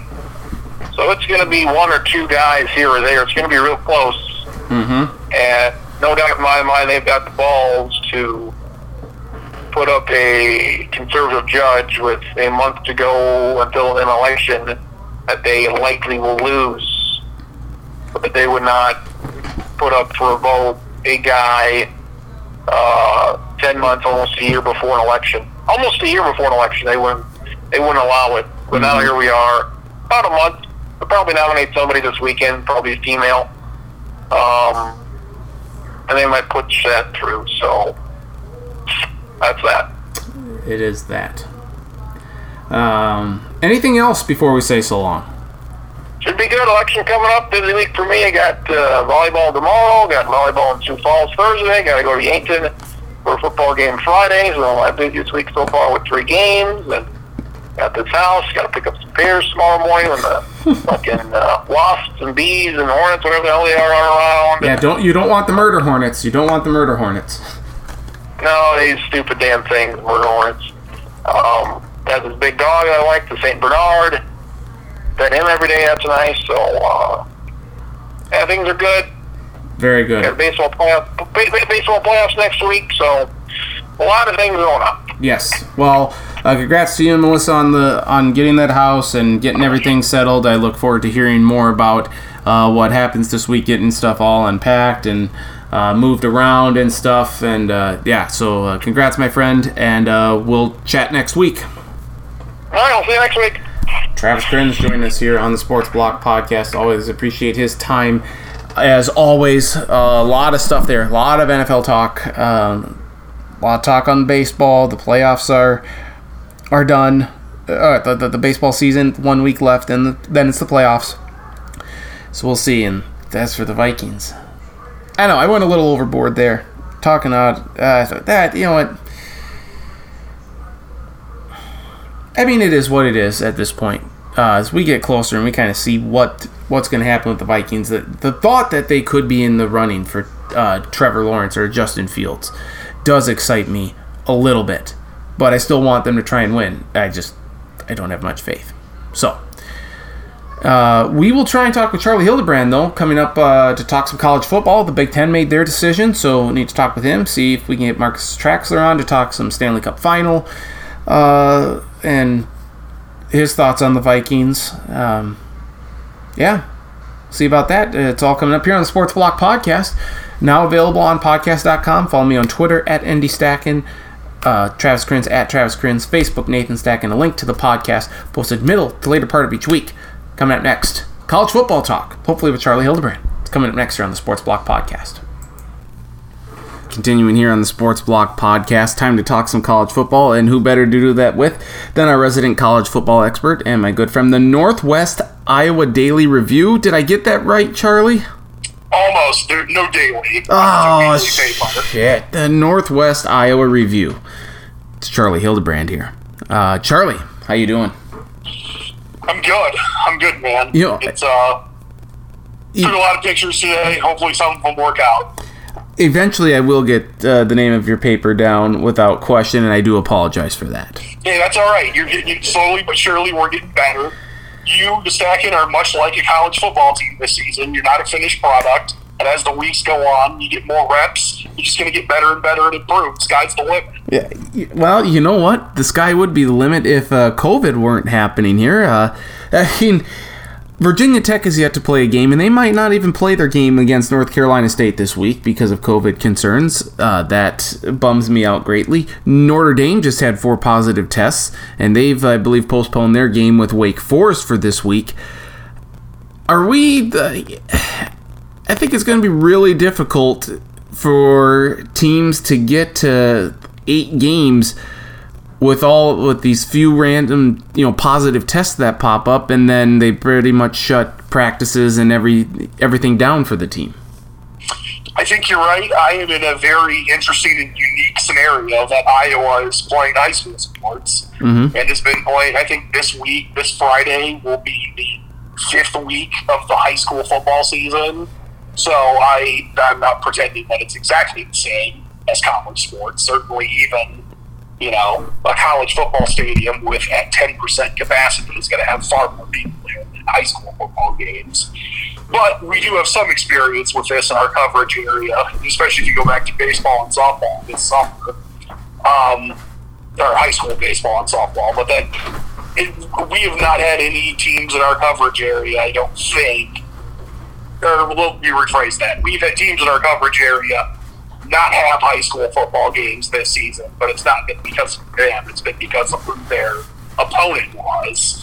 But I wouldn't be surprised if that ends up happening at some point this week or next week with teams. I think it's just going to be the same with college football. It's going to be the weirdest year ever because of things like that. And uh, I, I, I can get into it later. I don't know if I want to take away any of your points right now, just about how it's going to be a weird season. Remind me that I uh, said that because I do have a point to make Uh-huh. about that. Did you want to make that point now? If you, if, I mean, if you don't mind, I Yeah, no, please, please, please go ahead. Was as I was, uh, you know, late. Our paper comes out on Saturday, so we have a late Friday night getting all the high school sports in. Um, so I was there till I think like two in the morning. Oh, wow. Saturday morning, uh, getting doing headlines and cut lines and stuff. But anyway, so I slept in on Saturday. I think that's not that surprising. Mm-hmm. Woke up at like ten thirty. Uh, started watching, um, I think the Fox pregame show because the big, you know, the ESPN one Yep. game day was on a commercial, and I think it was Brady Quinn specifically, but one of them, you know, because it was the same day that the Big Ten schedules came out, so they Yes. were breaking down Yep. Big Ten schedules, and I think he was talking about Penn State, and he was like, "Well, you know, if they lose to Ohio State, look at these other teams they play. I mean, that's a tough enough schedule. You get one loss and still get in anyways." And I was just like, "Man, there are so many things between now and then that we're predicting." Wins and losses, like we don't even know if all these teams are going to play this season. Right. Like we, we're still like a month away from the first Big Ten game. So the And now, to to be fair, Yep. you know, I'm assuming he's probably not dialed into Iowa high school sports. I'm assuming he lives in California. I don't know where they broadcast the Fox one. uh, it would be it would be L.A. Is it okay? I figured there was a good chance it was in Los Angeles, or I don't know, but I'm assuming they're not playing high school sports in California. Could be wrong. So, I mean, I, I don't want to make this sound like I'm some genius and Brady Quinn's an idiot necessarily. This is just because I've seen some of this firsthand since, you know, high school baseball and softball started in uh, June in Iowa. Mm-hmm. Um, it's just it's you. I mean, there will probably there will, I would imagine there will be some teams in each conference that don't have any real problems. They maybe have one or two people who get it and they can quarantine those guys and it won't affect anybody else and it'll be fine. And then there will be other teams who are like, nope, we played three games this season just because we had bad luck with it. And sometimes it might not even be the team's fault. It could just be the nature of uh, infectious spread and how that works. It's not my area of expertise, but then sometimes I think you can do proper things and people are still just going to get sick for one reason or another. And I just, it's going to be the weirdest year ever. And people are like, oh, well, how's this? We're only going to play 10 games. Is that going to affect things? It's like, man, we're going to be debating like about teams that are six and one, and the one game they lost, their top 10 players were out mm-hmm. because they were sick and stuff like that. And I just think we just we should know ahead of time before really everybody. I mean, I know the season started, but before everyone starts playing, that it's just going to be a weird year. I mean, it is. Oh yeah, everyone knows that it's- already. It's, it's the equivalent of being in like sixth grade, and not only do you have the substitute teacher, but the, there's a substitute principal and seven other substitute teachers and a substitute, you know, and like two parents taking over.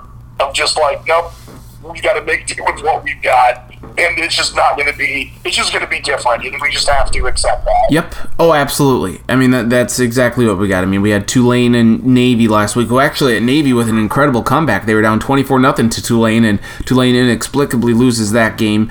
You have Marshall beating. We should have known the Green Wave. You're, we're going to count the Navy out when it comes to a battle against a sea creature. I mean, come on. Uh, you have um, Appalachian State losing to Marshall. Uh, so crazy stuff that that happened last week, or you know, semi crazy anyway. Uh, but the SEC starts this week. How about this to, to kick off week four here for uh, college football? UAB in South Alabama, 7:30 p.m. Eastern, 6:30 p.m. Central Time on ESPN on Thursday. Um, I will probably say I'm going to watch uh, Jaguars Dolphins far more than I'm going to watch UAB South Alabama. But hey, at least there's a Jaguar in the professionals. say, you and- got a jag in either game if you Y- it. Yes, uh, but the the SEC starts this week. We'll get to the Big Ten in a moment here because that's where I, I, I think we're going to spend a, a the majority of our time because they have come out now and the Pac 12 and stuff. But as we look ahead to this week, uh, you have the SEC starting up play. The Big 12 is really starting up play in earnest here. Uh, what intrigues you most about this week in particular? Are there certain matchups? Um, I'll be honest, I haven't looked at the schedule specifically yet. I probably wasn't going to do that until Thursday or Friday, just because there's enough work stuff I've been focused on uh, that. But in general, without knowing what the matchups are, I think it would be the SEC just because they haven't played at all yet this season.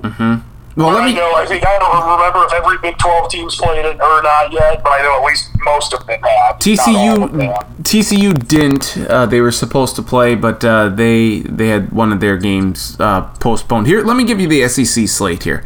Got f- Okay. number five Florida at Ole Miss. That's at 11 a.m. on E conference ESPN. game, so that's actually interesting. Yeah, because SEC is doing Oh, all they all conference games. conference Yep, all conference games. Nice. Uh, you have number 23 Kentucky. The fact that Kentucky's ranked 23rd is um, it should just tell you anything in of itself regarding how the college football season is going to be this year. They're taking on number 8 Auburn. That's at noon Eastern on so 11 a.m. Central Time. I'll just give the Oh, Central man. Time. I'm already intrigued for that one just because one of those two fan bases, either Auburn, like the most uh, schizophrenic scan fan base, especially with Gus Malzahn as their coach, and Kentucky, like, hey, maybe we're getting better, maybe we'll be good. One of those two fan bases is going to be absolutely devastating on Saturday night. That- be like, no, we're firing our coach. I can't believe we lost. That's on the SEC network. Uh, so that's at the same time. That's a little interesting there. CBS's game at 2:30 is Mississippi State at LSU. LSU, the sixth-ranked team in the country. Uh, further down, how about number four Georgia at Arkansas? That's at 3 p.m. on the SEC network. Uh, interesting that the SEC network's getting some of these games here. How about then number two Alabama at Missouri, 7 p.m. or 6 p.m. Central Time on ESPN, and then Vanderbilt at Texas A&M, 10th ranked Texas A&M, uh, 6:30 p.m. on the SEC network alternative because on the SEC network at the same time it's number 16th uh, ranked Tennessee at South Carolina. So uh, out of all those matchups, what one intrigues you the most? I think it's Auburn and Kentucky just because It's the only. Since I think 2014 was the year I first got Twitter, and I especially love Twitter during college football season, where you just see. I mean, it's not fun when it's your own team, and we all have that at times, where it's your own team loses and everybody melts down and you feel bad. Mm-hmm. But just in a Schadenfreude kind of way, just to see other people just go nuts when it's just like, oh my gosh, I can't believe we we bought it again. We thought this was the year and we were wrong. Why did we do this? And I think it's one of those two teams between Auburn and Kentucky. Now, and to be fair, they could both end up having good years this year. But you know, Twitter especially. I think if we go college football or sports, college football specifically, college football in the South, college football in the SEC, and college football in the SEC and Twitter reactions, we're not getting like the nuanced you know, 10,000 foot view. It's very seat of our pants all the time, and one of them's just going to completely melt down. and I'm going to take joy in it, and then yeah, probably whatever Nebraska ends up playing, I'm going to be like, oh yeah, this is probably payback for all the times I took joy in the misery of others. So here's the 11 a.m. Central Time game on ABC. It's number 13 UCF at East Carolina. I mean, that's it. That should just tell you everything right there. That East Carolina It's is not getting. great, but at least UCF's good. Yes. So the bright side is, and I realize that Tulane and Navy ended up being a good game, but I I did not watch that until like the end of the game when I found out that it was close again. Mm-hmm. Where I think at least with that one you could watch for a quarter and be like, hey, let's see how good UCF looks, and if they blow them out, then we'll quit paying attention. Right. So that's what we got this week here. So it's I'm glad that the SEC is back. That's that's great. But the Big Ten. So last week we record on a Tuesday night, and we're kind of waiting for when this news is going to come. Oh, Nebraska said that you know an announcement was going to come. Your Nebraska school. Some officials said it was it was happening. Um, it didn't happen until Wednesday, which is fine. You know, we we knew there was a there was a chance, and they said they're going to play eight games this year, and it's going to you know conference conference only. It's going to start Saturday, October twenty fourth. Well, then the Pac-12 decides to follow suit uh, later on. And they are going to try and shoot for a late October start date as well. The Mountain West is looking to do that. The MAC has said, no, our decision is final. We're not going to do it. We don't know for sure if the Mountain West is going to do it. But it appears that the Pac 12 and the Big Ten are going to get a season in. They're going to get eight games in, or at least they're going to try. So when you heard this, what was your immediate reaction? My immediate reaction, and this is as a 34 year old male in the Midwest, was selfishly like, yes, I'm so excited that I can watch uh, my favorite FBS college football team I'm not going to get into who I like better between Nebraska and South Dakota State. It, it ebbs and flows depending on how things are going at any specific time. Right. So, and I don't know how it's going to work out. I don't know how many games are going to be played. I don't know if anyone's truly going to be happy, but I am at least intrigued to see how it goes. And just selfishly, I like watching as many college football games as uh, as I possibly can. So I like that. Do you think that Nebraska got jobbed on their schedule?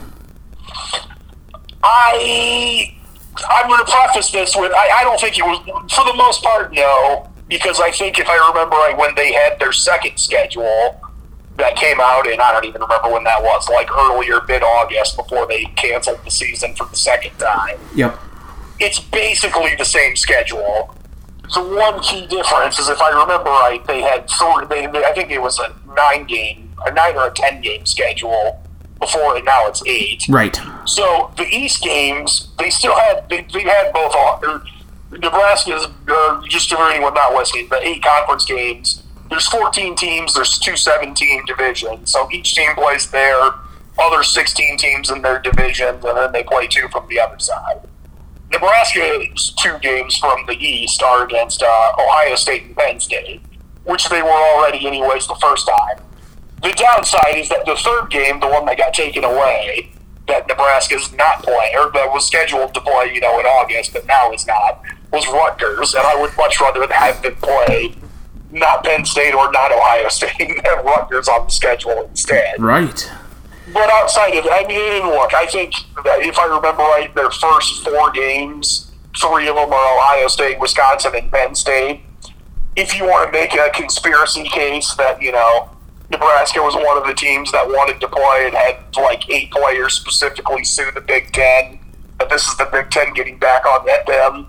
Is that possible? Like, yeah, I think it's possible, but I think it's more likely they were just like, yeah, you know what? Let's just keep these similar as much as we can. And when they worked it out, it just ended up working out that way. Now, like I said, I would prefer that they space some of those games out I would much rather they open the season with, you know, Northwestern or Illinois than opening at Ohio State. But, right. You know, I would I would rather have that than not have any games at all.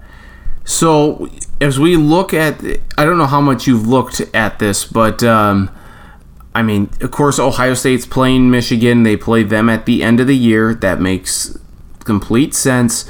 Uh, Ohio State does have to go to Penn State this year, but Ohio State appears to be like the cream of the crop here this year in the Big Ten. Uh, we knew that kind of going into it. Uh, Penn State should be good. I, I'm a little curious on Michigan, and I guess the the big. I'll wait on the Minnesota news here or the Minnesota question here in a moment. But in, in terms of specifically the East, is any is either Michigan or Penn State going to significantly challenge Ohio State in this condensed season? I think Penn State could. Michigan, I don't think, has consistently shown. I mean, I know they have had close games with Ohio State, but has been like absolutely annihilated by them a couple of times over the last, you know, three or four years. Basically, since Penn State got good. Mm-hmm. Where I, and I could be wrong, but it seems like every Penn State Ohio State game's been at least close the last three or four years. I don't specifically. I could be forgetting one that you know Ohio State won handily, maybe. But I, I Penn State just when you watch Penn State play, at least the last two or three years, it looks like Penn State has more athletes than Michigan does. And Ohio State recruits so much better than anyone else in the Big Ten that I think Penn State's the only one that can stay on the field in terms of, like, if you don't play your A game, like, you could still maybe do something. That's not to say Ohio State couldn't lose to somebody else, but anybody else is going to have to bring their A game, and Ohio State would probably have to play like their C game. Right. Yeah. No, I, I, I agree with you there. I mean, I just look at you know Justin Fields, and I'm in the you know the way the Vikings have played the first two weeks and what appears to be a dismal season ahead for them. I'm in the tank for Trevor, lose for Lawrence, uh, fail for Fields or fall for Fields. I, I kind of like fail for Fields. So I mean, if they they got a shot at Justin Fields, I mean he's clearly the best quarterback in the conference. I would not be opposed to that. Uh, my question regarding Minnesota specifically relates to wide receiver Rashod Bateman. Now I don't believe he has gotten full clearance yet uh, from the NCAA, but I imagine he will. He he said, "No, I'm declaring for the. Hopefully, he will. You yeah. never know with the NCAA and I, their made-up rules that they apply however they feel at a given moment. I would think in this unprecedented season that the fact that he wants to come back and join the team is that the NCAA should say yes. I mean, you you have other guys who are doing this. Are you? Would you be? Are you okay with Rashod Bateman a coming back after the Big Ten? Decided to do a season, and B, would you be okay if he gets if he's allowed back on the team and able to play? I'm okay with both of them. But giving my from what I know about it. Now I don't know as much as you probably do. Mm-hmm. I don't know if he's hired an agent.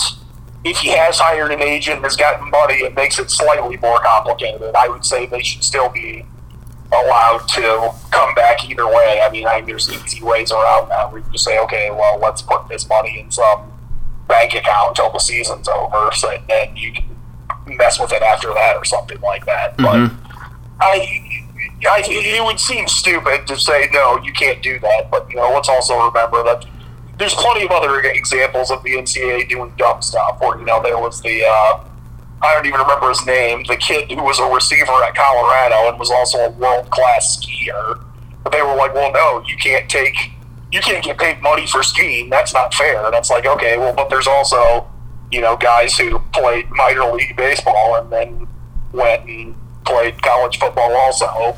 Some of them at the same time. I don't know how that's okay, but the other one's not. And there's just always, it's it's the reason the NCAA's got all these problems they do anyways. Right. Because they're not enforcing things.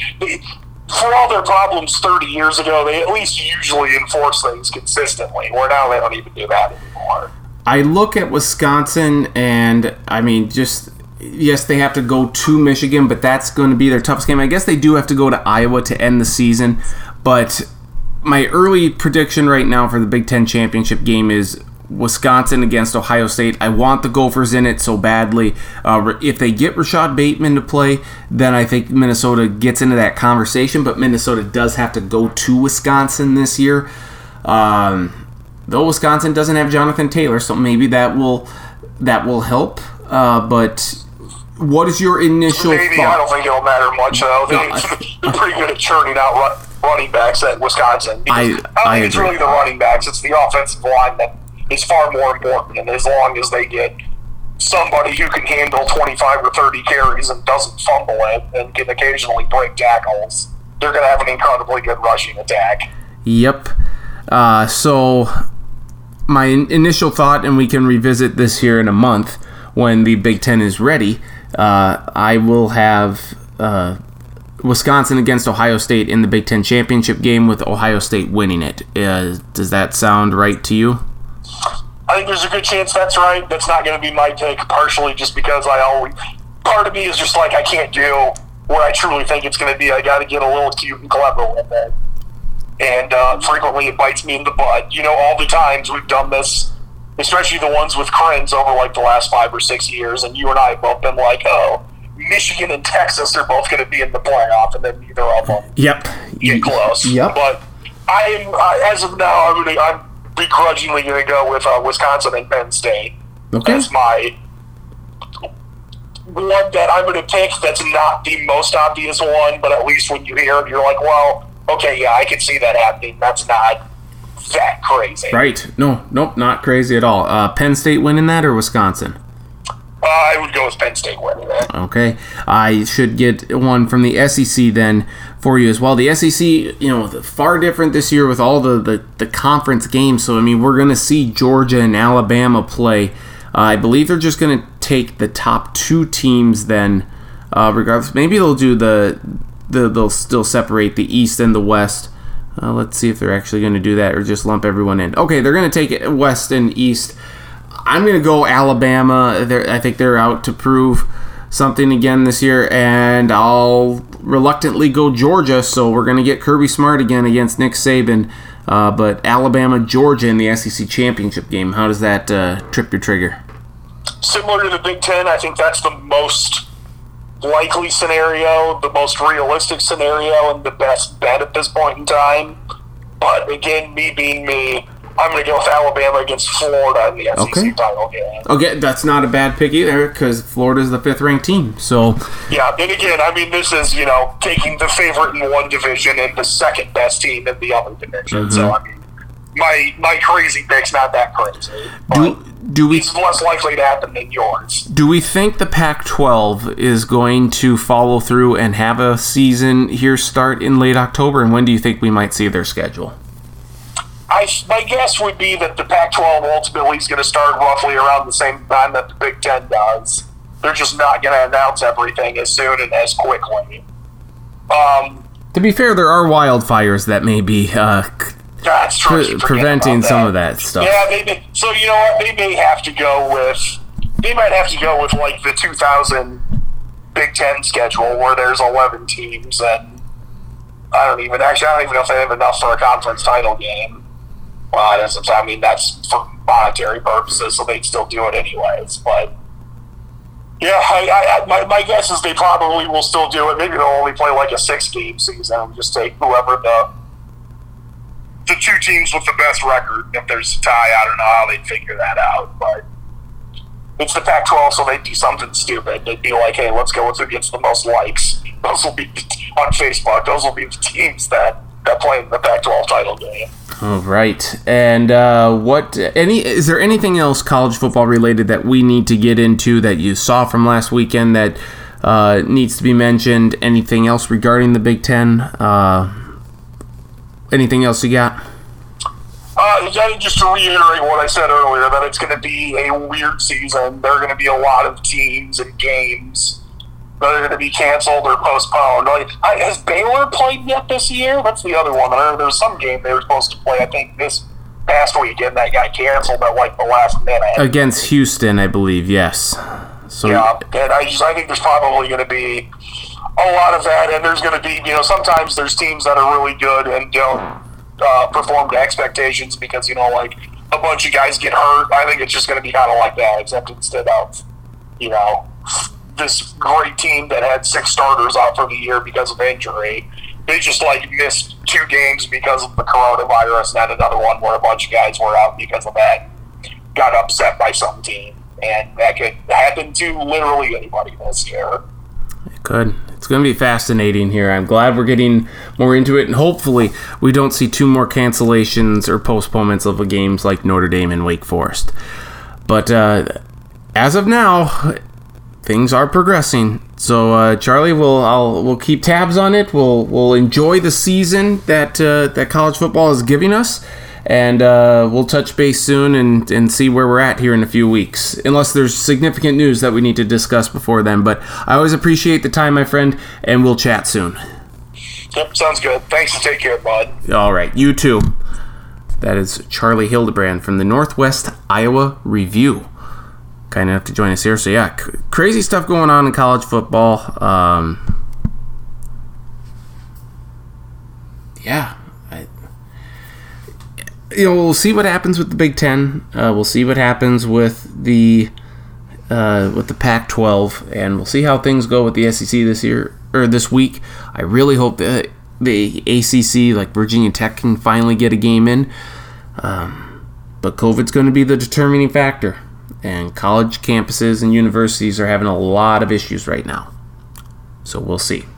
Uh, got to talk some hockey and, and more more Vikings talk. Uh, we'll do that with Marcus next here. That's coming up on the Sports Block podcast. Continuing here on the Sports Block podcast, the Stanley Cup final has begun, and who better to talk about that than our resident hockey expert, Marcus Traxler from the Mitchell Daily Republic. Marcus, how are we doing?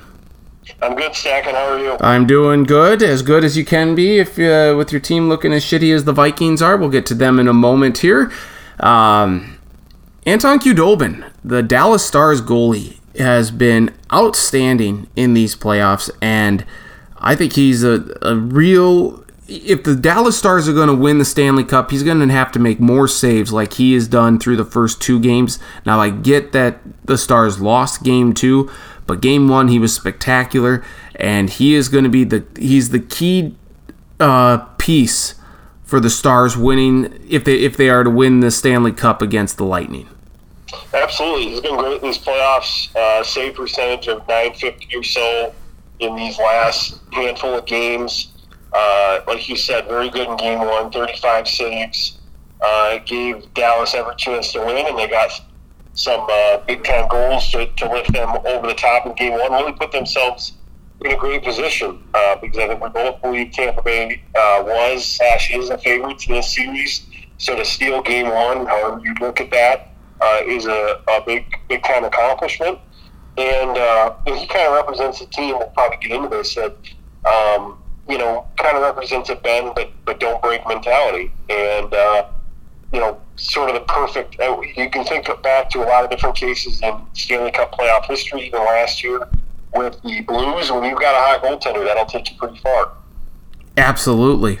Uh, and it's funny because I believe Ben Bishop was supposed to be the the starting goalie for the Stars. Like he was supposed to be that guy for them, and uh, and ironically, like he was with the Tampa Bay Lightning for a while, but Khudobin's yeah. played really well so far. I just look at the offensive firepower that the Lightning have, and they haven't had Steven Stamkos throughout the entire playoffs. I doubt that he plays in the Stanley Cup final. Uh, but you they've needed guys like Victor Hedman to step up, and I mean they just have so much offensive talent overall. It seems unlikely, and you know Vasil um, Vasilevskiy is a very good goalie in and of itself uh, for Tampa Bay. I just look at all of their their firepower and all their offensive playmakers, and it just seems so difficult to think that they could lose to the Stars unless Khudobin's on top of his game. But um, I guess anything's possible. But I, I just I really think Tampa Bay is the the better team in this series. Yeah, you look at the way Tampa Bay has been uh, challenged throughout these playoffs. We talked last week about all the uh, overtime games they've played, including an overtime game to get to uh, this stage, the Stanley Cup final.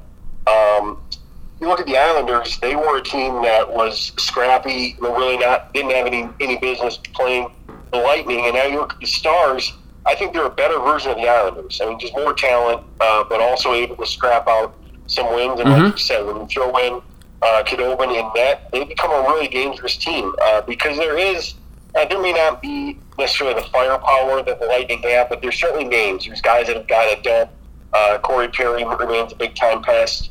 You go down the list of uh, you know, Jamie Benn and Tyler Seguin have been the big names for this team, and they've been around in these playoffs um, after, like we've talked about before, having a, a pretty weird start to the year. So, um, you mentioned Stamkos. It'll be interesting to see if he shows up in the series at all. Uh, it's been hinted at that he might uh, come back. I agree with you. It seems like a big time long shot uh, that you bring him back at this stage, but you never really know.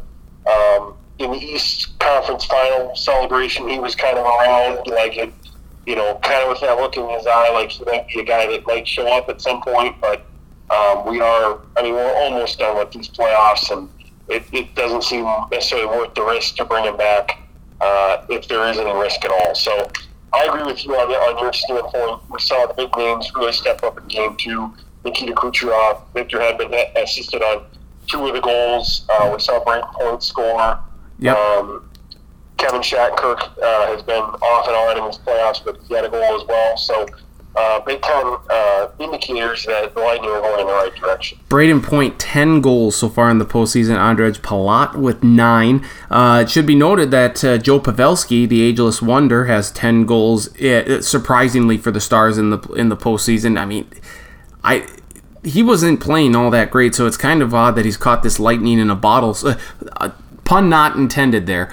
Uh, Well, and but- it's also worth noting that you know Joe Pavelski um, showed up in Dallas, and everybody kind of shook their head, saying, "Well, what is he going to Dallas for? That's not really a Cup contender." And here he is now, three wins away from uh, getting that elusive Stanley Cup. So that would be a massive accomplishment for him, and probably one that if he wanted to, he could ride off to the sunset. I mean, I was just gonna say, uh, like, is he even going to be on a team next year? I mean, he just seems so old. I mean, can he ca- can he take what he's done in the postseason here and then translate that into a a, a sizable deal in the offseason with a new team? Absolutely, he, can probably turn it into another contract. Uh, it does. I think for him, it probably comes down to: Do I want to play another seventy-five games, or how many games you're going to play next season, and grind again for what? You know, another two, three month postseason. So I, my guess would be no. Uh, who doesn't want to go out, you know, Ray Bourque style and, and win a Stanley Cup? I I think if I was in a situation, I would, but. Um, I'm also not the one that gets cash a check either, so um, I guess we'll leave, leave that up to him. But um, the uh, the other point I was going to raise about the Tampa Bay is that they, you know, they, they do find themselves in this position where uh, people have been waiting on this for a long time, and I, I wonder if there is any level of pressure on them, considering that people have kind of looked at them the last few years. It was pointed out to me uh, recently that this was a team that they've missed the playoffs the last few years. I mean, it hasn't been all sunshine. Obviously, last year they were the, the President's Cup winner, top point winner in the regular season, went out in the first round. So I don't think they're necessarily skating like that, but it's got to be on their mind that okay, we've got a terrific opportunity, and like we said last week, uh, you don't want to leave this bubble for two months and not have the cup. So Right. um, I feel like there's got to be some desperation now at this stage. I would agree with that. Um, I think the fact that the Lightning were able to get by the Blue Jackets in the first round of the playoffs was a huge uh, monkey off their backs. Uh, I mean, because there was a lot of pressure on them going into that series just based on what had happened last year with the Blue Jackets sweeping them. Um, I do think that helped a lot in getting them to this point. Absolutely, yeah, I, I, I would agree that they got at least over that first hump. And uh, you know, it's a lot like we said at the beginning of the year or the beginning of the playoffs. You know, whoever won this, I feel like earned it. You know, we had 24 teams in this at the very beginning. Yep. The 16 team portion was as legit as it ever would be. Mhm. Um, you know, the playoffs themselves, you had to earn it to get this far. Um, and, and the Lightning, I think, would be a contender in any year. I'm not sure necessarily about the Stars, but we see things like this happen all the time where teams get hot in the playoffs and uh, they take out a few teams that we thought were Cup contenders in Colorado and Vegas, and here they are at the end. So nothing wrong with that. Jonathan Quick and the Kings immediately come to mind, the, the first eight seed ever to win a Stanley Cup. Um, the schedule, they are going every other day until you get to Friday and Saturday. They're doing back to back. So that would be games four and five. Um, and then Monday and Wednesday of next week. Are you okay with the back to back between games four and five? It seems odd. I mean, it really does seem odd in the Stanley Cup final, and I'm usually somebody who believes, like, okay, let's play this in a manner that we can get this done. I've always, you know, in the NBA finals, always kind of shook my head when there'd be, you know, two days off between game one and game two, for example, where, Yep. you know, you play on Thursday and then game two's on Sunday. Um, they, they're clearly not doing that in the NHL. I think there's a uh, real desire to let's get this wrapped up. Uh, we'll play seven games if we have to, but we're going to go uh, at a pace that's quick. And uh, they clearly don't want to contest with with uh, Sunday Night Football. I can't blame them on that on that regard. Um, and obviously, it'd be a problem for NBC anyway. So, um, makes a lot of sense to go for it. But back to backs in the Stanley Cup final, that you're not going to see that probably ever again, aside from a scenario like this. Right, exactly, because there is the the no travel involved, and I, I agree with you on the point that I think they ha- they're having to work around so many other schedules Um, you know, like like NBC has with you, know, you're, you aren't going to go against football. You're just not. Um, I think you're going to try not to go against college. Now they are going to do that on Saturday, but trying and they had to go against Monday Night Football um, yesterday. But I think to try and avoid as many conflicts as you can um, with because I mean obviously the Stanley Cup isn't played in September; it's played in June. Right. You don't have these issues that you're working out with against other sports. Um, Yeah, and, and I, I didn't want to necessarily get into to your favorite topic. I know you love the ratings. Oh, I do. Well, Yeah. breaking it all down, but I mean, they, the ratings have not been good for the, the uh, hockey playoffs, at least since since football started. Uh, they were not good for the U.S. Open, uh, going up against football either. So, I mean, it's a it's a huge menace, uh, you know, from a rating standpoint for all these other sports. I, I don't believe college football has rated terribly well uh, without a lot of the big name teams. So, Basketball hasn't um, either. The NBA playoffs yeah, I have mean, been down. in the NFL, depending on what you look at, you there's certainly some people that believe like, oh, ratings are down, and they are uh, compared to last year, but it's still the highest rated, uh, you know, shows on TV for the season. You know, and it will be by a mile for the NFL. So they remain the king. Um, I think the NHL, you just kind of bite the bullet. You have to be very proud that you're going to get this thing played completely out without any issues, Mhm. and you go from there. And what the hell they do for next season, I have no idea. I think you I don't know. I think that they're probably going to be in a situation where baseball is, where you just travel to city to city and try to tell these guys, look, if the virus isn't under control, we can't be going out, and we got to stay in hotel rooms, and we'll do the best we can. So, Uh, it should be noted that the Thursday night football game between Cincinnati and Cleveland saw the highest ever uh, audience for an NFL Network only game. So that um, that is and I- significant. I, think that was good strategy on their part. You know, I, I, I'll be perfectly honest. I kind of forgot the game was on, and I flipped right to Fox, and well, okay, well, okay, week two, it's got to be on Fox. No, it wasn't, and uh, that's fine. And uh, they they rated well. I think there's a lot of interest in Joe Burrow, and and uh, you've shown well. So Yep. Yep, I, I agree there. And uh, you mentioned, you know, what what the NHL's done in the ratings and stuff and trying to get the season done. Gary Bettman has said that uh, while I think they were looking at perhaps a December 1st start date, that that's not necessarily the case. It could be later December, it could be early to mid January. So we don't really know when the NHL is going to get their season started. I I mean, you get this Stanley Cup wrapped up by the end of September. The draft is the very next week. I mean, you have free agency in there, but it would seem as though they could get the season going in the early part of December. I think they're you know try and get the season sort of back on track with where they normally are at. Whether they do a slightly condensed version of the schedule this year, I know you know in 2022 uh, that that the Olympics are there, so that's going to impact the schedule that year, I would imagine, because I think they're going to have NHL players there. At least that's my hope, uh, provided that the NHLPA can get that agreement with the IOC. Um, so it'll be it'll be interesting to see what the NHL does with their schedule here this year. Yeah, absolutely. If it were me, and again, it's not my money at stake, so it's it's not my call. But you can use Gary I- Bettman's money, so it's okay. Yeah, well, I'd love to. Uh, if it were up to me, I I would play something between sixty-two or sixty-eight, excuse me, sixty-six and seventy-two games, and call it good on a regular season. And I would not be beholden to playing eighty-two. I just think eighty-two and starting in December and really playing every night and, and maybe you know three nights out of four. That's just jamming a lot of games in. And uh, you know, if you play seventy-two games, you cut out a few at least, and you get to get a lot of the money from television revenue. Um, I think I think considering that six or seven teams in the league are above the border, and that's going to be a problem uh, because the border has been closed Yeah. uh, and remains closed with Canada.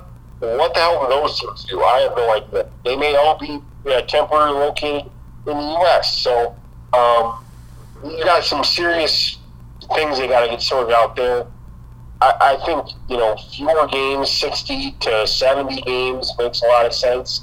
I think that's still representative regular season. We saw that this year, uh, set it up where there's not obviously a three, four month gap into the postseason, I think everybody will be happy. And it gives you a chance to get this season finished on time. And then, like you said, 2022, you're relatively on schedule, provided we don't see anything crazy with the virus. Right. Uh, in Minnesota Wild news, uh, Jonas Brodin got signed to a long-term deal, so that's good. Mikko Koivu is not coming back. Eric Staal got traded. So uh, Bill Guerin, the GM, is doing exactly what he did, kind of getting rid of that old, the the older guys, the older talent. He's going to try and infuse some youth in here and get some star power. I would imagine via free agency and certainly in the draft. Um, but he's he said he had a list of what he needed to do, of what he wanted to do, and I think he's executing that at least so far. Yeah, uh, you know, I think contrary to maybe past general managers that this team has had, uh, he knows that there needs to be a change. He knows that they can't just keep, uh, you know, going forward with what they've had. Uh, it's hard to give up Mikko Koivu, a guy who's played his entire career with the Wild, played a thousand games, has been a consummate pro and has had a lot of great moments with this team, but time was up. And sometimes teams get to decide when they're done with a player, and hopefully Mikko Koivu gets to do what he wants to do from here on out. Whether that's um, you know just be done and, and, have his legacy with the Wild be what it is, and that I think the Wild can retire his number, and that could be that. Uh, he can try to go play somewhere else if he wants. He can go back to Finland and play in his home home country. I think all of those are fair options. Um, you mentioned uh, the trade with Eric Staal. Not an easy decision. A guy who actually uh, it hasn't been perfect, but he's been a goal scorer for the Wild yep. and done exactly what you basically asked of him in the last four, five, six years, however long they've had him, and uh, got the job done. Somebody who called Minnesota home. Um, the trade is a little weird. You get Marcus Johansson back, who isn't a perfect fit, basically a winger that they're going to try to jam into the center spot, and that hasn't worked in Buffalo. So I'm not sure how that's going to work. It is, a, I, I believe it's just one year. So, you know, if it doesn't work, it doesn't work, and then you move on. Um, you know, Bill Guerin is kind of uh, he's setting things up to maybe make a trade for a real center, mm-hmm. real centerman. I mean, a first line center, which the Wild have basically never had. So, yep. uh, a chance to uh, that's no slight to Koivu, it's just the truth, and uh, they they could use that in a big way. And you start looking at okay, who are we willing to give up? And that's uh, I think it, it, it sucks because somebody we've kind of come to like, but Matt Dumba is, is on the trading block. I don't think there's any way around it. Uh, he is a movable piece because other teams would love to have him. Yep. While we love to keep him, but he's a guy that can probably bring you something back in return. And given the way they're situated against the cap, uh, they may have to do that. So I just like that he's that he's saying stuff needs to happen, stuff needs to change, and he's doing it. Uh, he seems like a guy who is determined to turn the Wild into a perennial contender in the West, which is a very difficult conference. But he seems like he's really trying his best to get the Wild back there as quickly as possible and making, albeit some difficult decisions, but necessary ones. Yeah, and, and he he might have even let uh, the the truth slip that we may just need to make trades to make trades. You, you never like to hear GM say that, but I think he's right. I mean, I just think there's no way you can bring back the core or, you know, we've talked about it for such a long time with the Wild. You can't bring back the same team every year and expect different results, and he knows that. He studied the team now for more than a year, mm-hmm. and uh, I, I think he knows that there's just, we got to add scoring, we got to add offense, we got to add playmakers you know, defensively, I think they'll take care of themselves. The goalkeeping thing is going to be something that uh, has to be figured out. I don't know exactly what the game plan is going to be. Where you've got you know Kaapo Kahkonen waiting as the, as the goaltender of the future. How quickly they get to him is hard to say. Um, it's certainly possible that you maybe trade Alex Stalock in some way and Dubnyk. And I think potentially, if, if, there's a market for him, you think about that as well. So uh, this is a team that you know 1 through 20 uh, is going to be rebuilt. Yep. Yes. Uh, no doubt about it. Uh, we'll see what happens with the Wild here going forward. The lock up Kevin Fiala. Like, that's the big thing. You got to lock him yeah, up. and Kevin Fiala, uh, you know, Paul Fenton said that he was a game breaker, and it took a while to, to see that, but uh, he's shown that he can do that. And I think he kind of matured a little bit. And he's warranted himself getting a chance to stick around at the Wild and, and continue to develop. That was the one significant trade, the one very good trade. I will say that I, I do like Ryan Donato uh, that the Wild got from the Bruins. I think he can be a, a playmaker here. And and you could make an argument that the trade worked. Yes. Uh, Fiala is obviously still on the Wild. I know Granlund is in some sort of sta- stage of free agency, whether that's unrestricted or restricted. So he's going to be finding a new team potentially, and you're in a position where you lock up Fiala. You're satisfied with what you got. Yep. It was basically a one for one. But I think we'll live with that. Yes, Fenton. Fenton certainly. That if we can look at one good thing that he did during his brief tenure as Wild GM, it was getting Kevin Fiala, uh, Yep. and he was familiar with him because he was with Nashville previously. Um, so that's that. Now, I'll, I'll tell you this, Marcus. I Lay it, lay it on me, buddy. all right, all right. So I'm in the, I'm in. So I, I Travis, I, you're going to listen to the, if you listen to this podcast, the podcast, I am talking kind of out of my ass about you know like what the Vikings are doing, and we're talking about trading maybe for Gardner Minshew uh, with the Jaguars, and maybe recouping some of the you know the, the draft picks that they traded away, like the second rounder. If the Jaguars are fully in love with Trevor Lawrence, because at this point the Jaguars have a better record than the Vikings, and the Vikings don't look like they're going anywhere at all this year, and I'm okay with that. Um, I was perhaps a little overly optimistic because I did pick the Vikings at 10 and 6 to win the NFC North. Uh, that was in large part based on the fact that I was thinking that Hunter and Ngakoue were going to be a dynamic pass rush tandem that would help that young secondary. Uh, obviously, Hunter hasn't played yet. Hopefully, he will be back in week four, but we'll see. Uh, Anthony Barr is now out for the year. Kirk Cousins played like shit. Uh, clearly, they missed Stefon Diggs in the offense. Uh, I'm waiting for Gary Kubiak to actually do do his damn job and feed Cal, uh, Dalvin Cook the ball and throw some screen passes. We haven't seen that through two weeks. Uh, so the Vikings look like they're going nowhere, and honestly, that's okay. But I'm in more the the tank for Trevor, lose for Lawrence, uh, fail for Fields, and try for Trey, uh, Okay. Trey Lance. Right. I'm I'm in this boat right now. Uh, so I don't know how the Vikings have to do it. Uh, they have to contend with the Jets, and that's the bad part because the Jets look like they are a dumpster fire Yeah. but so do the Vikings. Um, I obviously like at 0 and 2. There's still plenty of season left. There's an extra wild card spot this year, so I want the Vikings to try and win. But if they if the season goes downhill, like it's looking like it's going to be, at least as of now.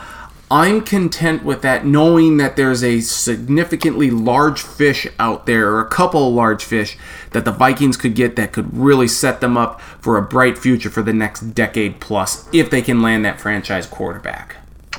Yeah, you gave me a lot to munch on there. Yep, I'm I sorry. I, there's a, there's a Uh, the word salad. Sorry. Yeah, well, that happens. You know, I think there's a couple couple major things. You, you mentioned uh, losing Diggs. I think we maybe just glossed over the fact of what sort of either either we glossed over his concerns with the offense, which I think everybody kind of understood, or we uh, we underestimated how much we'd miss having that production in the lineup because it, it's just gone. It's not it's not replaced. Thielen can't replace it all on his own. Bracketed. Uh, we've got nothing. And I agree with you on on Dalvin Cook, who is a good player, um, but it feels like we're abandoning abandoning him a little bit. I maybe it's just me. I don't feel like they're running the ball that bad. No, Um, they aren't. There's not. I mean, I obviously the offensive line is not good, but they have ran the ball okay Yes. uh, when they give Dalvin Cook a chance. But when you literally play the entire game after the first, you know, ten minutes uh, from behind, you don't have a lot of chances to. Uh, they're not allowing themselves to have the chances. They're just they're throwing, and and like you said, Kirk was not good. He's not good. It's it's becoming hard to defend him. Uh, three interceptions, regardless of you know time or situation or or tip passes, is not good. He had you know one stretch where he had as many deflected balls as he had completions, and that was like in the third quarter. So um, that's not going to work. Um, I agree. No pass rush hurts the secondary. You don't have Anthony Barr. I mean, things are things are spiraling quickly. Um, I agree with you. I think this is a chance to get a generational quarterback of some sort. Um, I think it's easier said than done because I still think that like there's the natural talent on the team to get you four wins, Yes. and that does not allow you to get the, the number one or number two pick, Mhm. uh, probably. So um, they do, in some ways, need to really just tank if that's what they're going to do. Um, if the Vikings are in a situation where they are picking first or second, um, they probably will have a new coach and a new GM, and I think I got to live with that. If if that's where we're going and we're going to reset everything, we need an offensive coordinator that's that does is does not qualify for AARP. Uh, you know, I, I just that's just not going to work. And and I I like I just said, it's not that I don't believe that uh, Gary Kubiak's style of play uh, is not beneficial for Dalvin Cook, uh, and a coaching change may not be great for him. But uh, Mike Zimmer is set in his ways, and he thinks they need to run the ball. Mhm. And uh, Trevor Lawrence, Justin Fields, maybe even Trey Lance are not the guys for whatever type of offense uh, Zimmer's going to drop them in. And it's just kind of like a very stubborn thing. Um, I haven't seen anything in the Vikings offense in the first two weeks, or even just what we know about Zimmer that is appealing uh, about this offense going forward. It, it doesn't give me a lot of good feelings. So that's where I'm at. And, and I feel like, you know, if, if we had Trevor Lawrence and we just dropped him into Gary Kubiak and Mike Zimmer's scheme, I, I don't know how that would be good for him. Uh, Yeah. Maybe I'm maybe I'm uh, not reading it correctly, but that's that's how I see See, it. I don't think that if the Vikings ha- are picking one or two next year, that Zimmer and Spielman are necessarily going to get fired. I think there are so many factors that this year you you had to revamp the defense because of salary cap problems, and there, there's no there's no, I think, reasonable argument that can be made that Xavier Rhodes should have returned to the team. Certainly, at, not at the the salary that he was that he was demanding or that was part of his contract. You just couldn't after the year he had with all the penalties and stuff. So the revamping of the defense was needed. You had all these rookies in there, and they have no offs. And here's oh, let me just interrupt. Yeah. What does it say that you know Mackensie Alexander was in whatever year he was going to be in his third year, going to be in his fourth year? Uh, he was offered the same money that he ended up taking um, with Cincinnati. right? Yep, Uh, yep. He, he he was offered the same money in Minnesota and didn't take it. And I don't know what that says either about Mackensie Alexander or what it says about playing for Mike Zimmer, but that's not.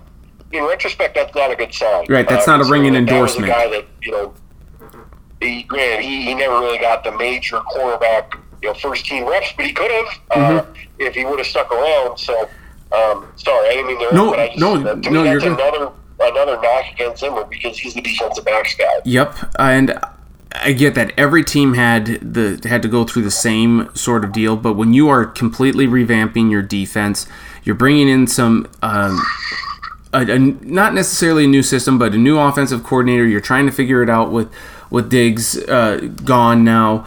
I I just think every and then you, of course you have uh, Hunter leave with an injury. You have to make the trade for Ngakoue, and I think the big key here is that Michael Pierce, the defensive tackle that they got from Baltimore, who was supposed to be that run stuffer for Linval Joseph, opted out for COVID uh, due to COVID concerns this year. So you you put all of these things in collectively in a bottle, and I can see why they're struggling. Um, I so for me, I don't think it's necessarily an indictment on Rick Spielman or Mike Zimmer uh, to have one bad year. If you have a if you have back to back bad years, certainly um, can them, but be, they had the extension uh, just this offseason, so I don't think they should be fired. Considering that it's let's just chalk it up to 2020.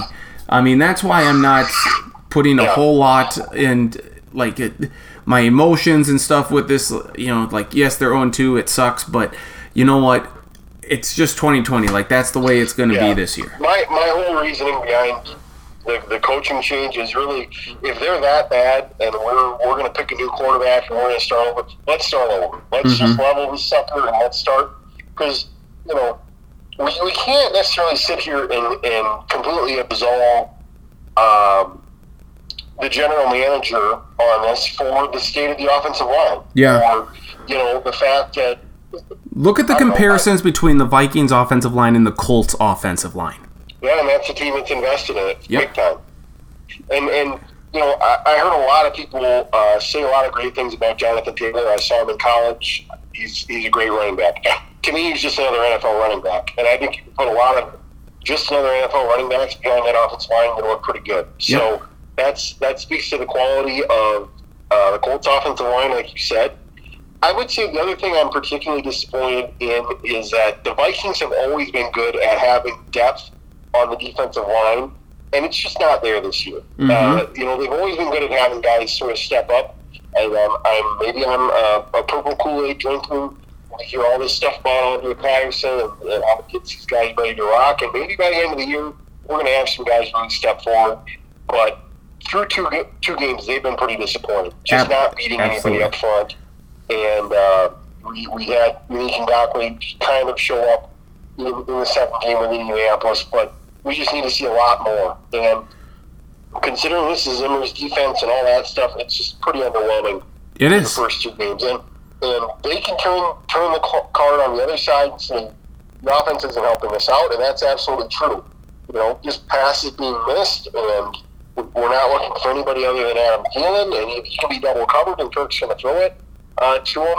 You know, Irv Smith didn't look good. Kyle Rudolph looks old again. Mhm. It's just nothing's adding up, and uh, you know, to, I don't. I know I felt this way before with the Vikings. I had to have at some point, but I don't know that I've ever felt two games in where they just look completely defeated. In my time being a fan, I- there's just not another year that stands out like this. Yes, yeah, no, absolutely. And again, it, it's it's only two games. They can turn it around because, like you mentioned earlier, they have the talented pieces to be able. Like this is not a team that should be going two and fourteen or three and thirteen because they have enough. And then, and that's, I don't mean to cut you off. No. That's almost the reason that's not going to happen, right? You know, the, the talent that's on the team just feels like three or four wins on its own, right? I mean, it's Yes, just- yep. So that's that's the reason to not that they're not going to tank is that just got you got you know some game where Harrison Smith's going to you know have a key interception, Yes. pick six, or Anthony Harris, Yep. or you know you're going to have a, a strip sack, or or Kirk's just going to find his way to 300 yards and four touchdowns, you know, and and Thielen's Yep. going to have you know 115 two scores or something, but you know, right now, it just it doesn't seem very realistic. Could I interest you in Gardner Minshew? If the Jaguars are really infatuated with uh, with Trevor Lawrence and the Vikings are ahead of them in the draft next year, and the the Jaguars offered a package of like a first round pick, or like you know swa- swapping first round picks next year, uh, getting them the second round pick that the Vikings traded back to them, um, Gardner Minshew, and maybe a second round pick next year. Would you take that? Um, let me flip this around. Would you take it? Yes. Yes, and then I would try and trade- and then I would try and- drop Gardner Minshew into the Vikings offense right now. Do you think it would go well? I think he would. He, with the way he runs, he's not he's not a statue in the pocket and doesn't fold like a like a lawn chair, like Kirk tends to do. Um, which, which, granted, Kirk has scrambled a little bit more this year, and I do think that the safety was a little unfair to him against the Colts because he was escaping that grasp. I think the official blew that whistle far too quickly. Hey, But- hey, safeties in three straight regular season games are, are what they are. At Yes, they- you know? yep, That's it- just that is the team you are. You know, at a certain stage. It so. is, but I think Gardner Minshew. I've seen what he can do with in Jacksonville with that talent uh, or lack thereof, and I I believe in Minshew mania. I believe in the mustache magic. Uh, Yeah. So I believe that yes, Gardner Minshew could do something, and I think you would try and trade Kirk Cousins to another team, whether that be uh, Kriens and I mentioned maybe like throwing him to Detroit, perhaps if they are ready to move on from Stafford. Now they probably would want to draft their own young uh, quarterback. They should have probably drafted Tua this last year, uh, Yeah. but they didn't do that. Uh, I think you would try and trade Kirk at that point, but I think I would. I think I would take that if you're if you're staying with the current staff. Um, it, let me ask you this now: If you Let me, let me just answer Yeah. that. I don't think I would. I don't Okay. think I would take Gardner Minshew right now. I just think like if the scenario comes up where the Vikings are somehow in the top ten uh, picking, which right now it just it seems like that's going to be the case. It's almost if you miss the playoffs, you're going to be in the top ten. yep, Um, but um, I don't. Uh, if if that's the case, I would rather just take a crack at, at those top three quarterbacks, and uh, maybe there's somebody else I'm not even thinking of that's going to be in the mix as well. But uh, I, I would I would take a chance, and if that means even trading that first round pick to try to move up, uh, and then and group some picks so you can get your guy, I'd rather do that. I don't I don't. I just there's not the total track record of Minshew yet for me to say let's do it. Okay. And you know, you you can maybe get back to me and uh, and it could all depend on how the Jaguars do, but get back to me in four weeks.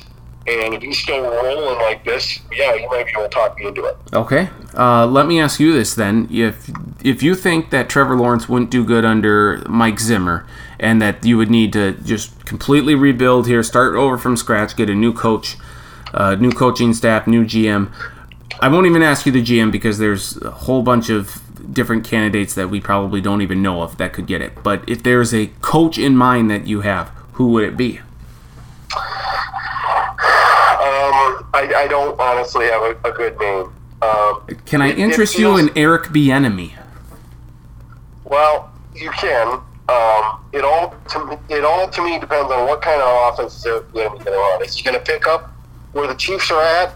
Um, you, you almost know that the quarterback you have is not going to be Patrick Mahomes. You know who is. Mhm. Um, I think you could make an argument that uh, Trevor Lawrence can do a lot of things Mahomes can do Yeah. uh, because he is uh, mobile to a certain extent Yep. got a pretty good arm. From my what I've gathered, you know, maybe not a, com- a total rocket, but very accurate, and I'll take that. Yep. And uh, I- you know, you you have my attention. I think the fact that Eric Bieniemy um, is probably ready for a a uh, head coaching job has potential.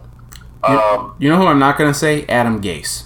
I, I think Adam Gase, he's got to be done as, a, as an NFL head coach. I just can't, Yep. I just can't wrap my head around the idea that he's going to be uh, a head coach somewhere else. But um, yeah, I just think you know the one thing that stands out to me, and I'm, I'm guessing you feel the same way, is you watch these other games in the NFL. You look at the way that Andy Reid. I mean, he's, he's basically built the offense for Patrick Mahomes. Mm-hmm. Uh, this is not Donovan McNabb's offense, really. It, it, there's probably pieces of it, but it's it's not. Um, and you look at what Bill Belichick and the Patriots have done for Cam Newton. You look at how Arizona looks for, for Kyler Murray. Um, and I just, you look at Mike Zimmer and you're like, is he going to build the offense around anybody that the Vikings have at quarterback? Uh, if they're more explosive or more interesting than Kirk Cousins, I don't think so. And that's my reasoning to say that we need to change coaches and we need to find somebody who's going to uh, engineer an offense. I mean, look at the Bengals already with Joe Burrow. They basically already said Joe Burrow can throw it as many times as he wants to, 61 times in week two. Um, no, you can you can argue that might not be a great idea for a rookie quarterback, but uh, he's going to get his licks in, and I just I just don't think uh, Kirk Cousins is the guy who. You know, I'd love for Kirk to figure it out, but Yeah. No, I would too. I would too. I don't think he's as bad as people. Is. So I, I don't think he's as bad as people um, are saying. I think last week against the Colts, he started to press a lot, and that ultimately doomed. I mean, you look at the first drives that the Vikings have had this year. They've scored ten points on the first drives in the first Yeah, two I- games. it- it's it just just doesn't add up. It, you know, and I don't know if it really is okay. We're scripting these first 15 plays, and they're just all money, and then after that, it just all falls apart. But man, it's, it's puzzling. it is. It is. um, maybe we could pry Cliff Kingsbury away from the Cardinals. Well, see if he'll see if he'll put uh, Kyler Murray in the U-Haul and, and travel up here. I I I offered Kriens a spot and he took it on the Arizona Cardinals bandwagon. Uh, their spots are filling up fast, but do you want to get on this train with us with Kyler Murray and DeAndre Hopkins?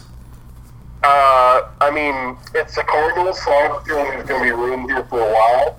So I'll, I'll kind of wait it out and see what happens. Oh. I, I don't remember who had it. It might have been Mark, uh, Mike Florio, but he was positing that you know all three wild card teams could come from the uh, NFC West. And I'm like, come on. Well, you know, what are the likelihoods? Then you start to look at the standings, and you're like, well, I guess it's not impossible.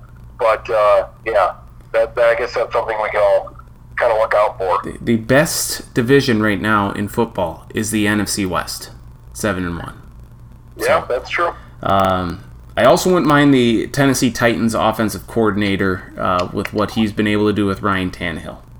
So I don't I don't remember his name right now. made there as well. Absolutely. So we'll keep ta- we'll keep track on that. Um, and uh, we'll we'll see what happens, of course, with the Stanley Cup final. And uh, again, we're in the tr- tank for Trevor, lose for Lawrence phase. I want the Vikings to win, but if not, if you're gonna go down, you better just go down hard.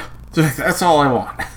It's it's got to be it's got to be amazing or it's got to be biblically bad, and uh, this feels like it could be a year where biblically bad is on the table. And wh- this is apparently like a once every decade sort of deal where the Vikings are really, really bad. I mean, they. I'm trying to think uh, what happened. Like the, maybe there was there was the year that they were under Mike Tyson. They went like five and eleven in his last year. Or, I mean, Yep. or like uh it was it 2001 when they had to start Spergon Wynn of all people at quarterback. There, I At the think at some the point. Yeah, Yep. that was and just that was, and then you had because that was the year that I think that was last year for Denny Green. Mm-hmm. Um, you had in 2010 where everything went to shit in, in Favre's last year, and Childress got fired, and uh, I seem to remember the last year Leslie Frazier's year I mean, it was bad, wasn't it like three and 13 or something? So, yeah. um, you know, I guess anything's possible, uh, but Why can't we? Why can't we be? Like, this honestly does kind of feel like, uh, yeah, obviously Kirk's been here for three years, but this does kind of feel like, okay, you know, Favre's year, we're all expecting something big, and it just blows up from the start, and it never has a prayer. Yeah. yeah. Why can't we be consistent like the Ravens? Well, yeah, coaching, man, coaching and defense. When you know, think about what what how they built their team, and Yeah. and also not being afraid to take a couple chances and build the offense around the quarterback who's got some special skills. They just don't do that. And I think they they traded back into the first round to take Lamar Jackson. I And wanted we the like Vikings. to do that. The Vikings like to do that. We just don't ever do it on a quarterback. I guess Teddy Bridgewater and he shredded his. So Yeah, that's that's the unfortunate part too. I mean, Teddy could right now we wouldn't even have to be talking about Kirk Cousins. Teddy Bridgewater would be the quarterback. He's the quarterback that Zimmer wanted. It's just with that knee, it was really hard to tie that much money in into. that's right. Oh, the woes of a Vikings fan! I tell you what. Uh, We'll get it all figured out before before uh, before too long. Okay, that sounds good. I I, I, I, I enjoy your optimism, and I am optimistic too that something will will turn around here, um, and maybe it just takes this terrible year uh, that normally the Vikings don't have, like picking in the top five. But if they can get one of these quarterbacks, oh boy, sky's the limit. Or we just have to tank like in seven years for Archie uh, for Arch Manning. I mean that's the that's, That's right. That's where I'm at after Trevor. It's meant to be. Archie Manning played for the Vikings. Archie Manning will be the Vikings quarterback in 2026. There we go. We just have to wait six more years. All right, Marcus, I always appreciate the time, my friend. Um, hopefully, we can chat next week, and uh, you have a good rest of your week, and, and we'll talk soon. Sounds good. Thanks. Marcus Traxler, Mitchell Daily Republic, uh, loyal Vikings fan. Um, wants Zimmer and Spielman fired if the Vikings are that bad and in position to take a quarterback. It makes sense on the surface. It does. Um, I, I think you just have to take what's gone on in 2020 with a grain of salt and say, uh, you know what? Things are just different this year. It the lack of an and again, the Vikings weren't the only team that had to deal with this. Every team had to. But you look at what the Vikings had to um, change over this year, especially defensively. That's the big, and yeah, maybe I, I think we all underestimated um, Stefon Diggs' uh, talent or ability, but or just what he meant to the team.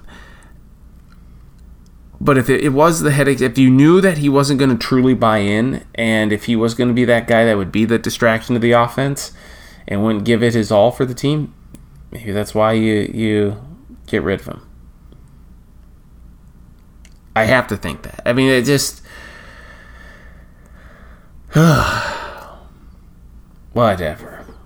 It's so tough. Well, you know what? Let's wrap up this week's edition of the Sports Block podcast with a look back at week two and make some early picks for week three.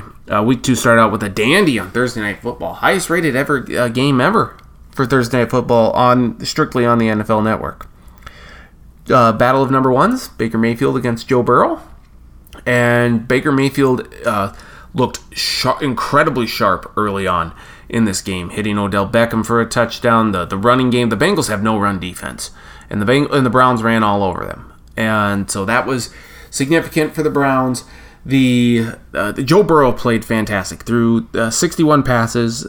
Uh, I think that was like one of the, highest that ever a rookie's thrown. He, 37 completions, that's a rookie record. He is the real deal. Bengals lose 35 30, but Bengals fans should uh, feel solace in the fact that they have their guy for the next 10 years. The injuries, we talked about it earlier, they were significant. No team got hit worse in in the injury bug than the 49ers losing Nick Bosa, Solomon Thomas, Jimmy Garoppolo, Raheem Mostert, all the injuries. Two at least are season ending. We'll see what uh, Raheem Mostert and we'll see what happens with Jimmy Garoppolo. The 49ers dominate the Jets though 31 to 13 because the Jets suck. They are just absolutely terrible. Uh, the, they gave up a third and 31 to Jerick McKinnon running. I mean, former Viking running back. Yikes. 49ers win 31 13. They play the Giants next week. Same stadium. Uh, they have concerns about the field. Um, we'll get to the Giants, though, in a moment here. Uh, Bills beat the Dolphins 31 28. Josh Allen continues his stellar start to the season 417 passing yards, four touchdowns. Stefon Diggs, 153 yards receiving, and he had two total touchdowns. He had more yards receiving than the Vikings. The sad state of affairs. The game of the day, the game of the, year so far, maybe it'll be the game of the year, period. The comeback of the year.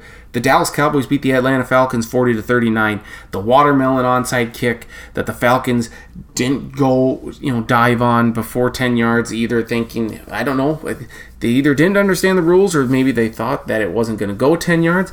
Maybe they were afraid that they would fall on it and fumble it. Either way, awful, awful job by the Falcons. Uh, huge comeback by the Cowboys. They were down 20 to nothing at one point and 29 to 10. Uh, they beat the Falcons 40 to 39. That's not a loss that the Falcons will be able to recover from this season. Lions had a 14-3 lead in Green Bay. It didn't last long. The Lions now have lost four straight games when dealing with a double-digit lead. That is an NFL record. When they've had a double-digit lead, that's an NFL record. Um, Aaron Jones, big day for him. But 30, like he, he he got me like 46 fantasy points, three total touchdowns, over 160 yards rushing. Packers dominate 42 21. Went with the Eagles, but boy, Carson Wentz and company look bad. Uh, defensively, they're not very good, but offensively, they suck. The offensive line's bad. Uh, Tyler Higbee, tight end for the Rams, three touchdowns in this one. Jared Goff looked great. The Rams beat the Eagles 37 to 19. Uh, Higbee's three touchdowns a career high. Vikings lose 28 to 11 to the Colts. Nothing went right for the Vikings. They were awful in every phase imaginable. They suck.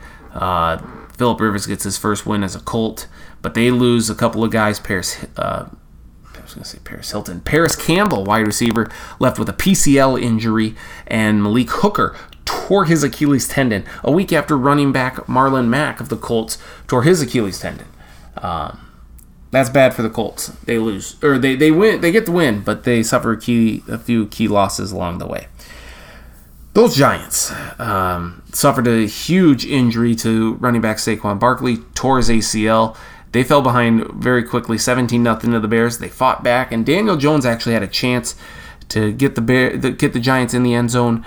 He couldn't do it. The Bears win 17-13. Steelers uh, 2 0. Ben Roethlisberger looked good. Uh, the Broncos lose quarterback Drew Lock to injury, to a shoulder injury. He's going to be out two to six weeks, I think. Jeff Driskel got the starting. The Broncos had a chance, couldn't quite get it done. Uh, Courtland Sutton, wide receiver, he's out for the year now too with a knee injury. So that's more bad news on the injury front for the Broncos. But the Steelers win 26 21. One of the, the really entertaining games of the day happened in Nashville, where the Tennessee Titans hung on to beat the Jacksonville Jaguars 33 to 30. Stephen Gostkowski makes the game-winning field goal. It was like 49 or 50. Given all of his struggles the week before, had to feel good for him to make that. Gardner Minshew, uh, Jaguars were down by 14 points. He came back, got the got them to, to tie the game. But ultimately, Ryan Tannehill has four touchdown passes, two of which went to tight end Jonnu Smith. Too much in the Titans win, 33 to 30. Tom Brady gets his first win as a Tampa Bay Buccaneer.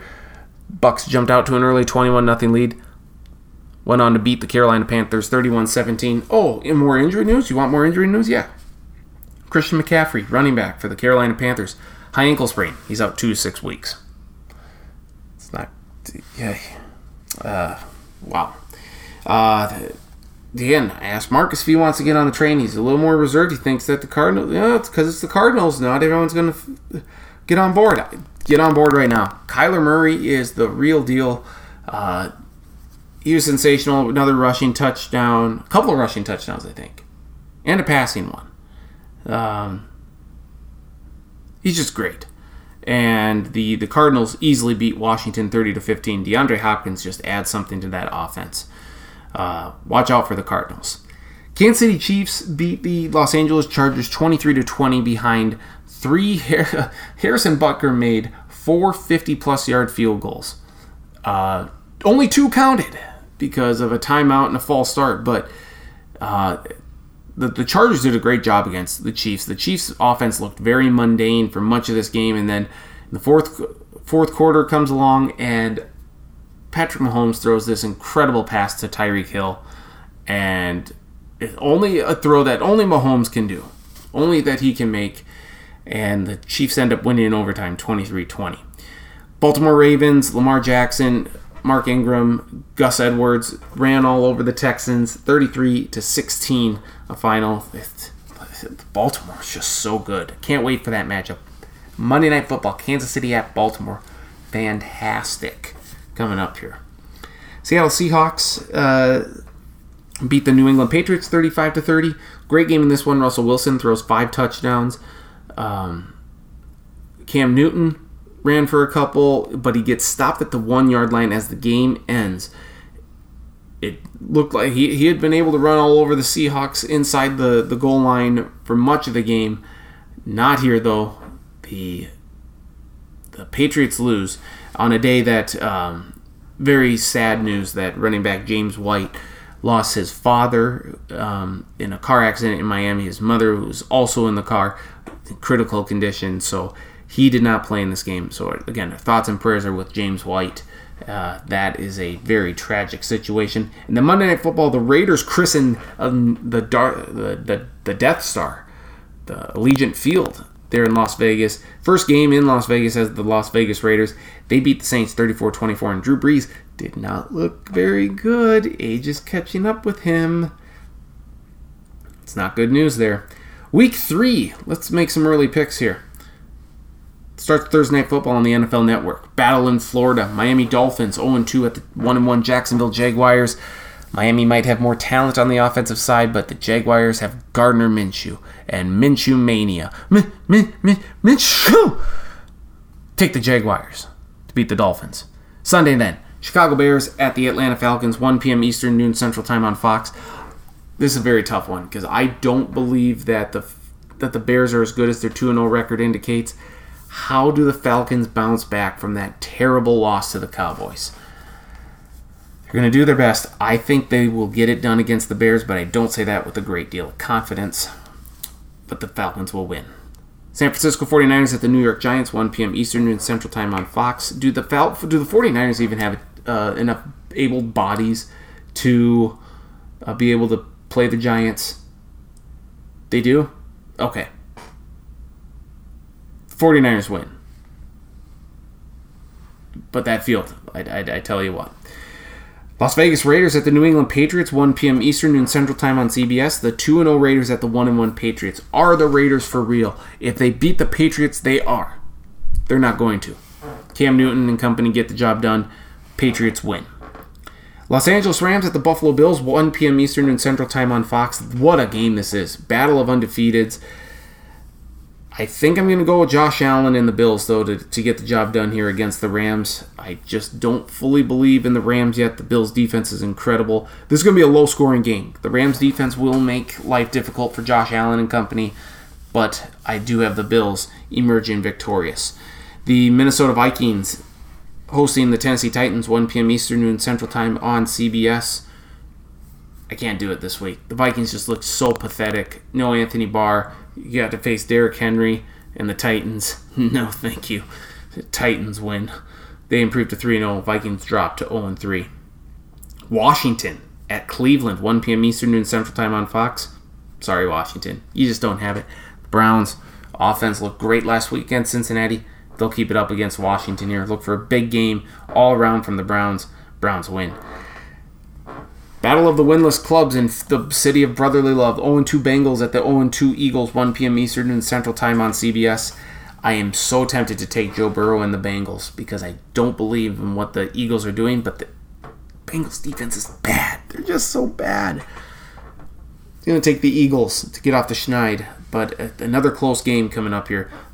Don't be surprised if the Bengals emerge victorious in this one, though. Houston Texans at the Pittsburgh Steelers, 1 p.m. Eastern and Central Time on CBS. I don't think the Steelers are quite as good as their 2 0 record indicates. The Texans, murderous schedule to start the year. They're probably better than 0 2, but they'll be 0 3. Pittsburgh gets the job done, and uh, it's a Watt family affair because uh, JJ plays for the Texans, Derek and TJ both play for the Steelers, so the Watt family will be there. Uh, and enjoy a, a, good game. But unfortunately, not every Watt is going to uh, be a winner in this one. What? What? Sorry, had to do it. Steelers win. Carolina Panthers at the Los Angeles Chargers, 4:05 p.m. Eastern, 3:05 p.m. Central Time on CBS. Justin Herbert likely to get the start, I would imagine, here for the Chargers if Tyrod Taylor is not fit to play. No Christian McCaffrey for the Panthers. That doesn't bode well for him. The Chargers get the win. Herbert will pick up his first win as a QB. Uh, New York Jets at the Indianapolis Colts, 4:05 p.m. Eastern, 3:05 p.m. Central Time on CBS. As if I need to even ask, or as if I need to even say anything. The Colts, easily, over the Jets. Uh, Dallas Cowboys at the Seattle Seahawks, 4:25 p.m. Eastern, 3:25 p.m. Central Time on Fox. Cowboys' miraculous job to not fall to 0 2 uh, with that comeback.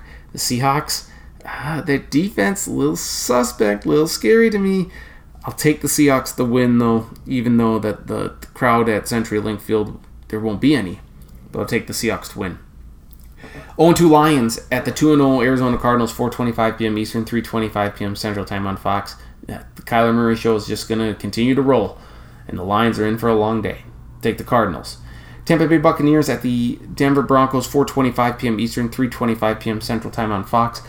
Tom Brady does not fare well in Denver, but he is going against Jeff Driskel, and I just don't see the Buccaneers losing to a team that's been hit by the injury bug as bad as the Broncos have.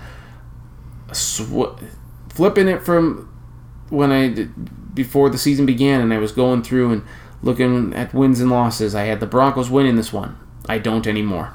Taking the Bucks. Green Bay Packers at the New Orleans Saints, 8:20 p.m. Eastern, 7:20 p.m. Central Time on NBC. The Packers are rolling right now. They're very good. The Saints, a little suspect against the Raiders. They'll turn that around, I think. This the statement game for the Saints and a statement game for the Packers. I'll take the Saints. I don't say that very um, optimistically. And then the Kansas City Chiefs at the Baltimore Ravens, 8:15 p.m. Eastern, 7:15 p.m. Central Time on ESPN. Patrick Mahomes against Lamar Jackson. What a matchup this is going to be. The Chiefs defense isn't ready for Lamar. Taking Lamar Jackson and the Ravens to emerge victorious over the Chiefs. And those are your Week 3 picks. Uh, official picks and predictions can be found in the stack at stackattack.sportsblog.com on Friday in our Football Friday post. Um, so big, big show all the way around. I want to thank Travis, of course, and, and Charlie and Marcus for all of the, the talk, all of the conversation. You can find this podcast on podcast.com. Twitter at ND Stacken, uh, at Travis Kriens, at Marcus Traxler, at CE Hildebrand, Facebook Nathan Stacken. A link to the podcast posted middle to later part of each week. Again, thank you to, for listening. Hope you enjoyed it. We'll be back next week with more talk, more sports talk. Uh, congrats again to Travis and Melissa on the house. Um, and yeah, see what the Vikings can do. Enjoy the week of college football. The SEC is back. And you come back next week for more sports talk. We'll see what else we can throw in there as well. Nathan Stacken saying thank you for listening. Hope you enjoyed it and hope you tune in again next week.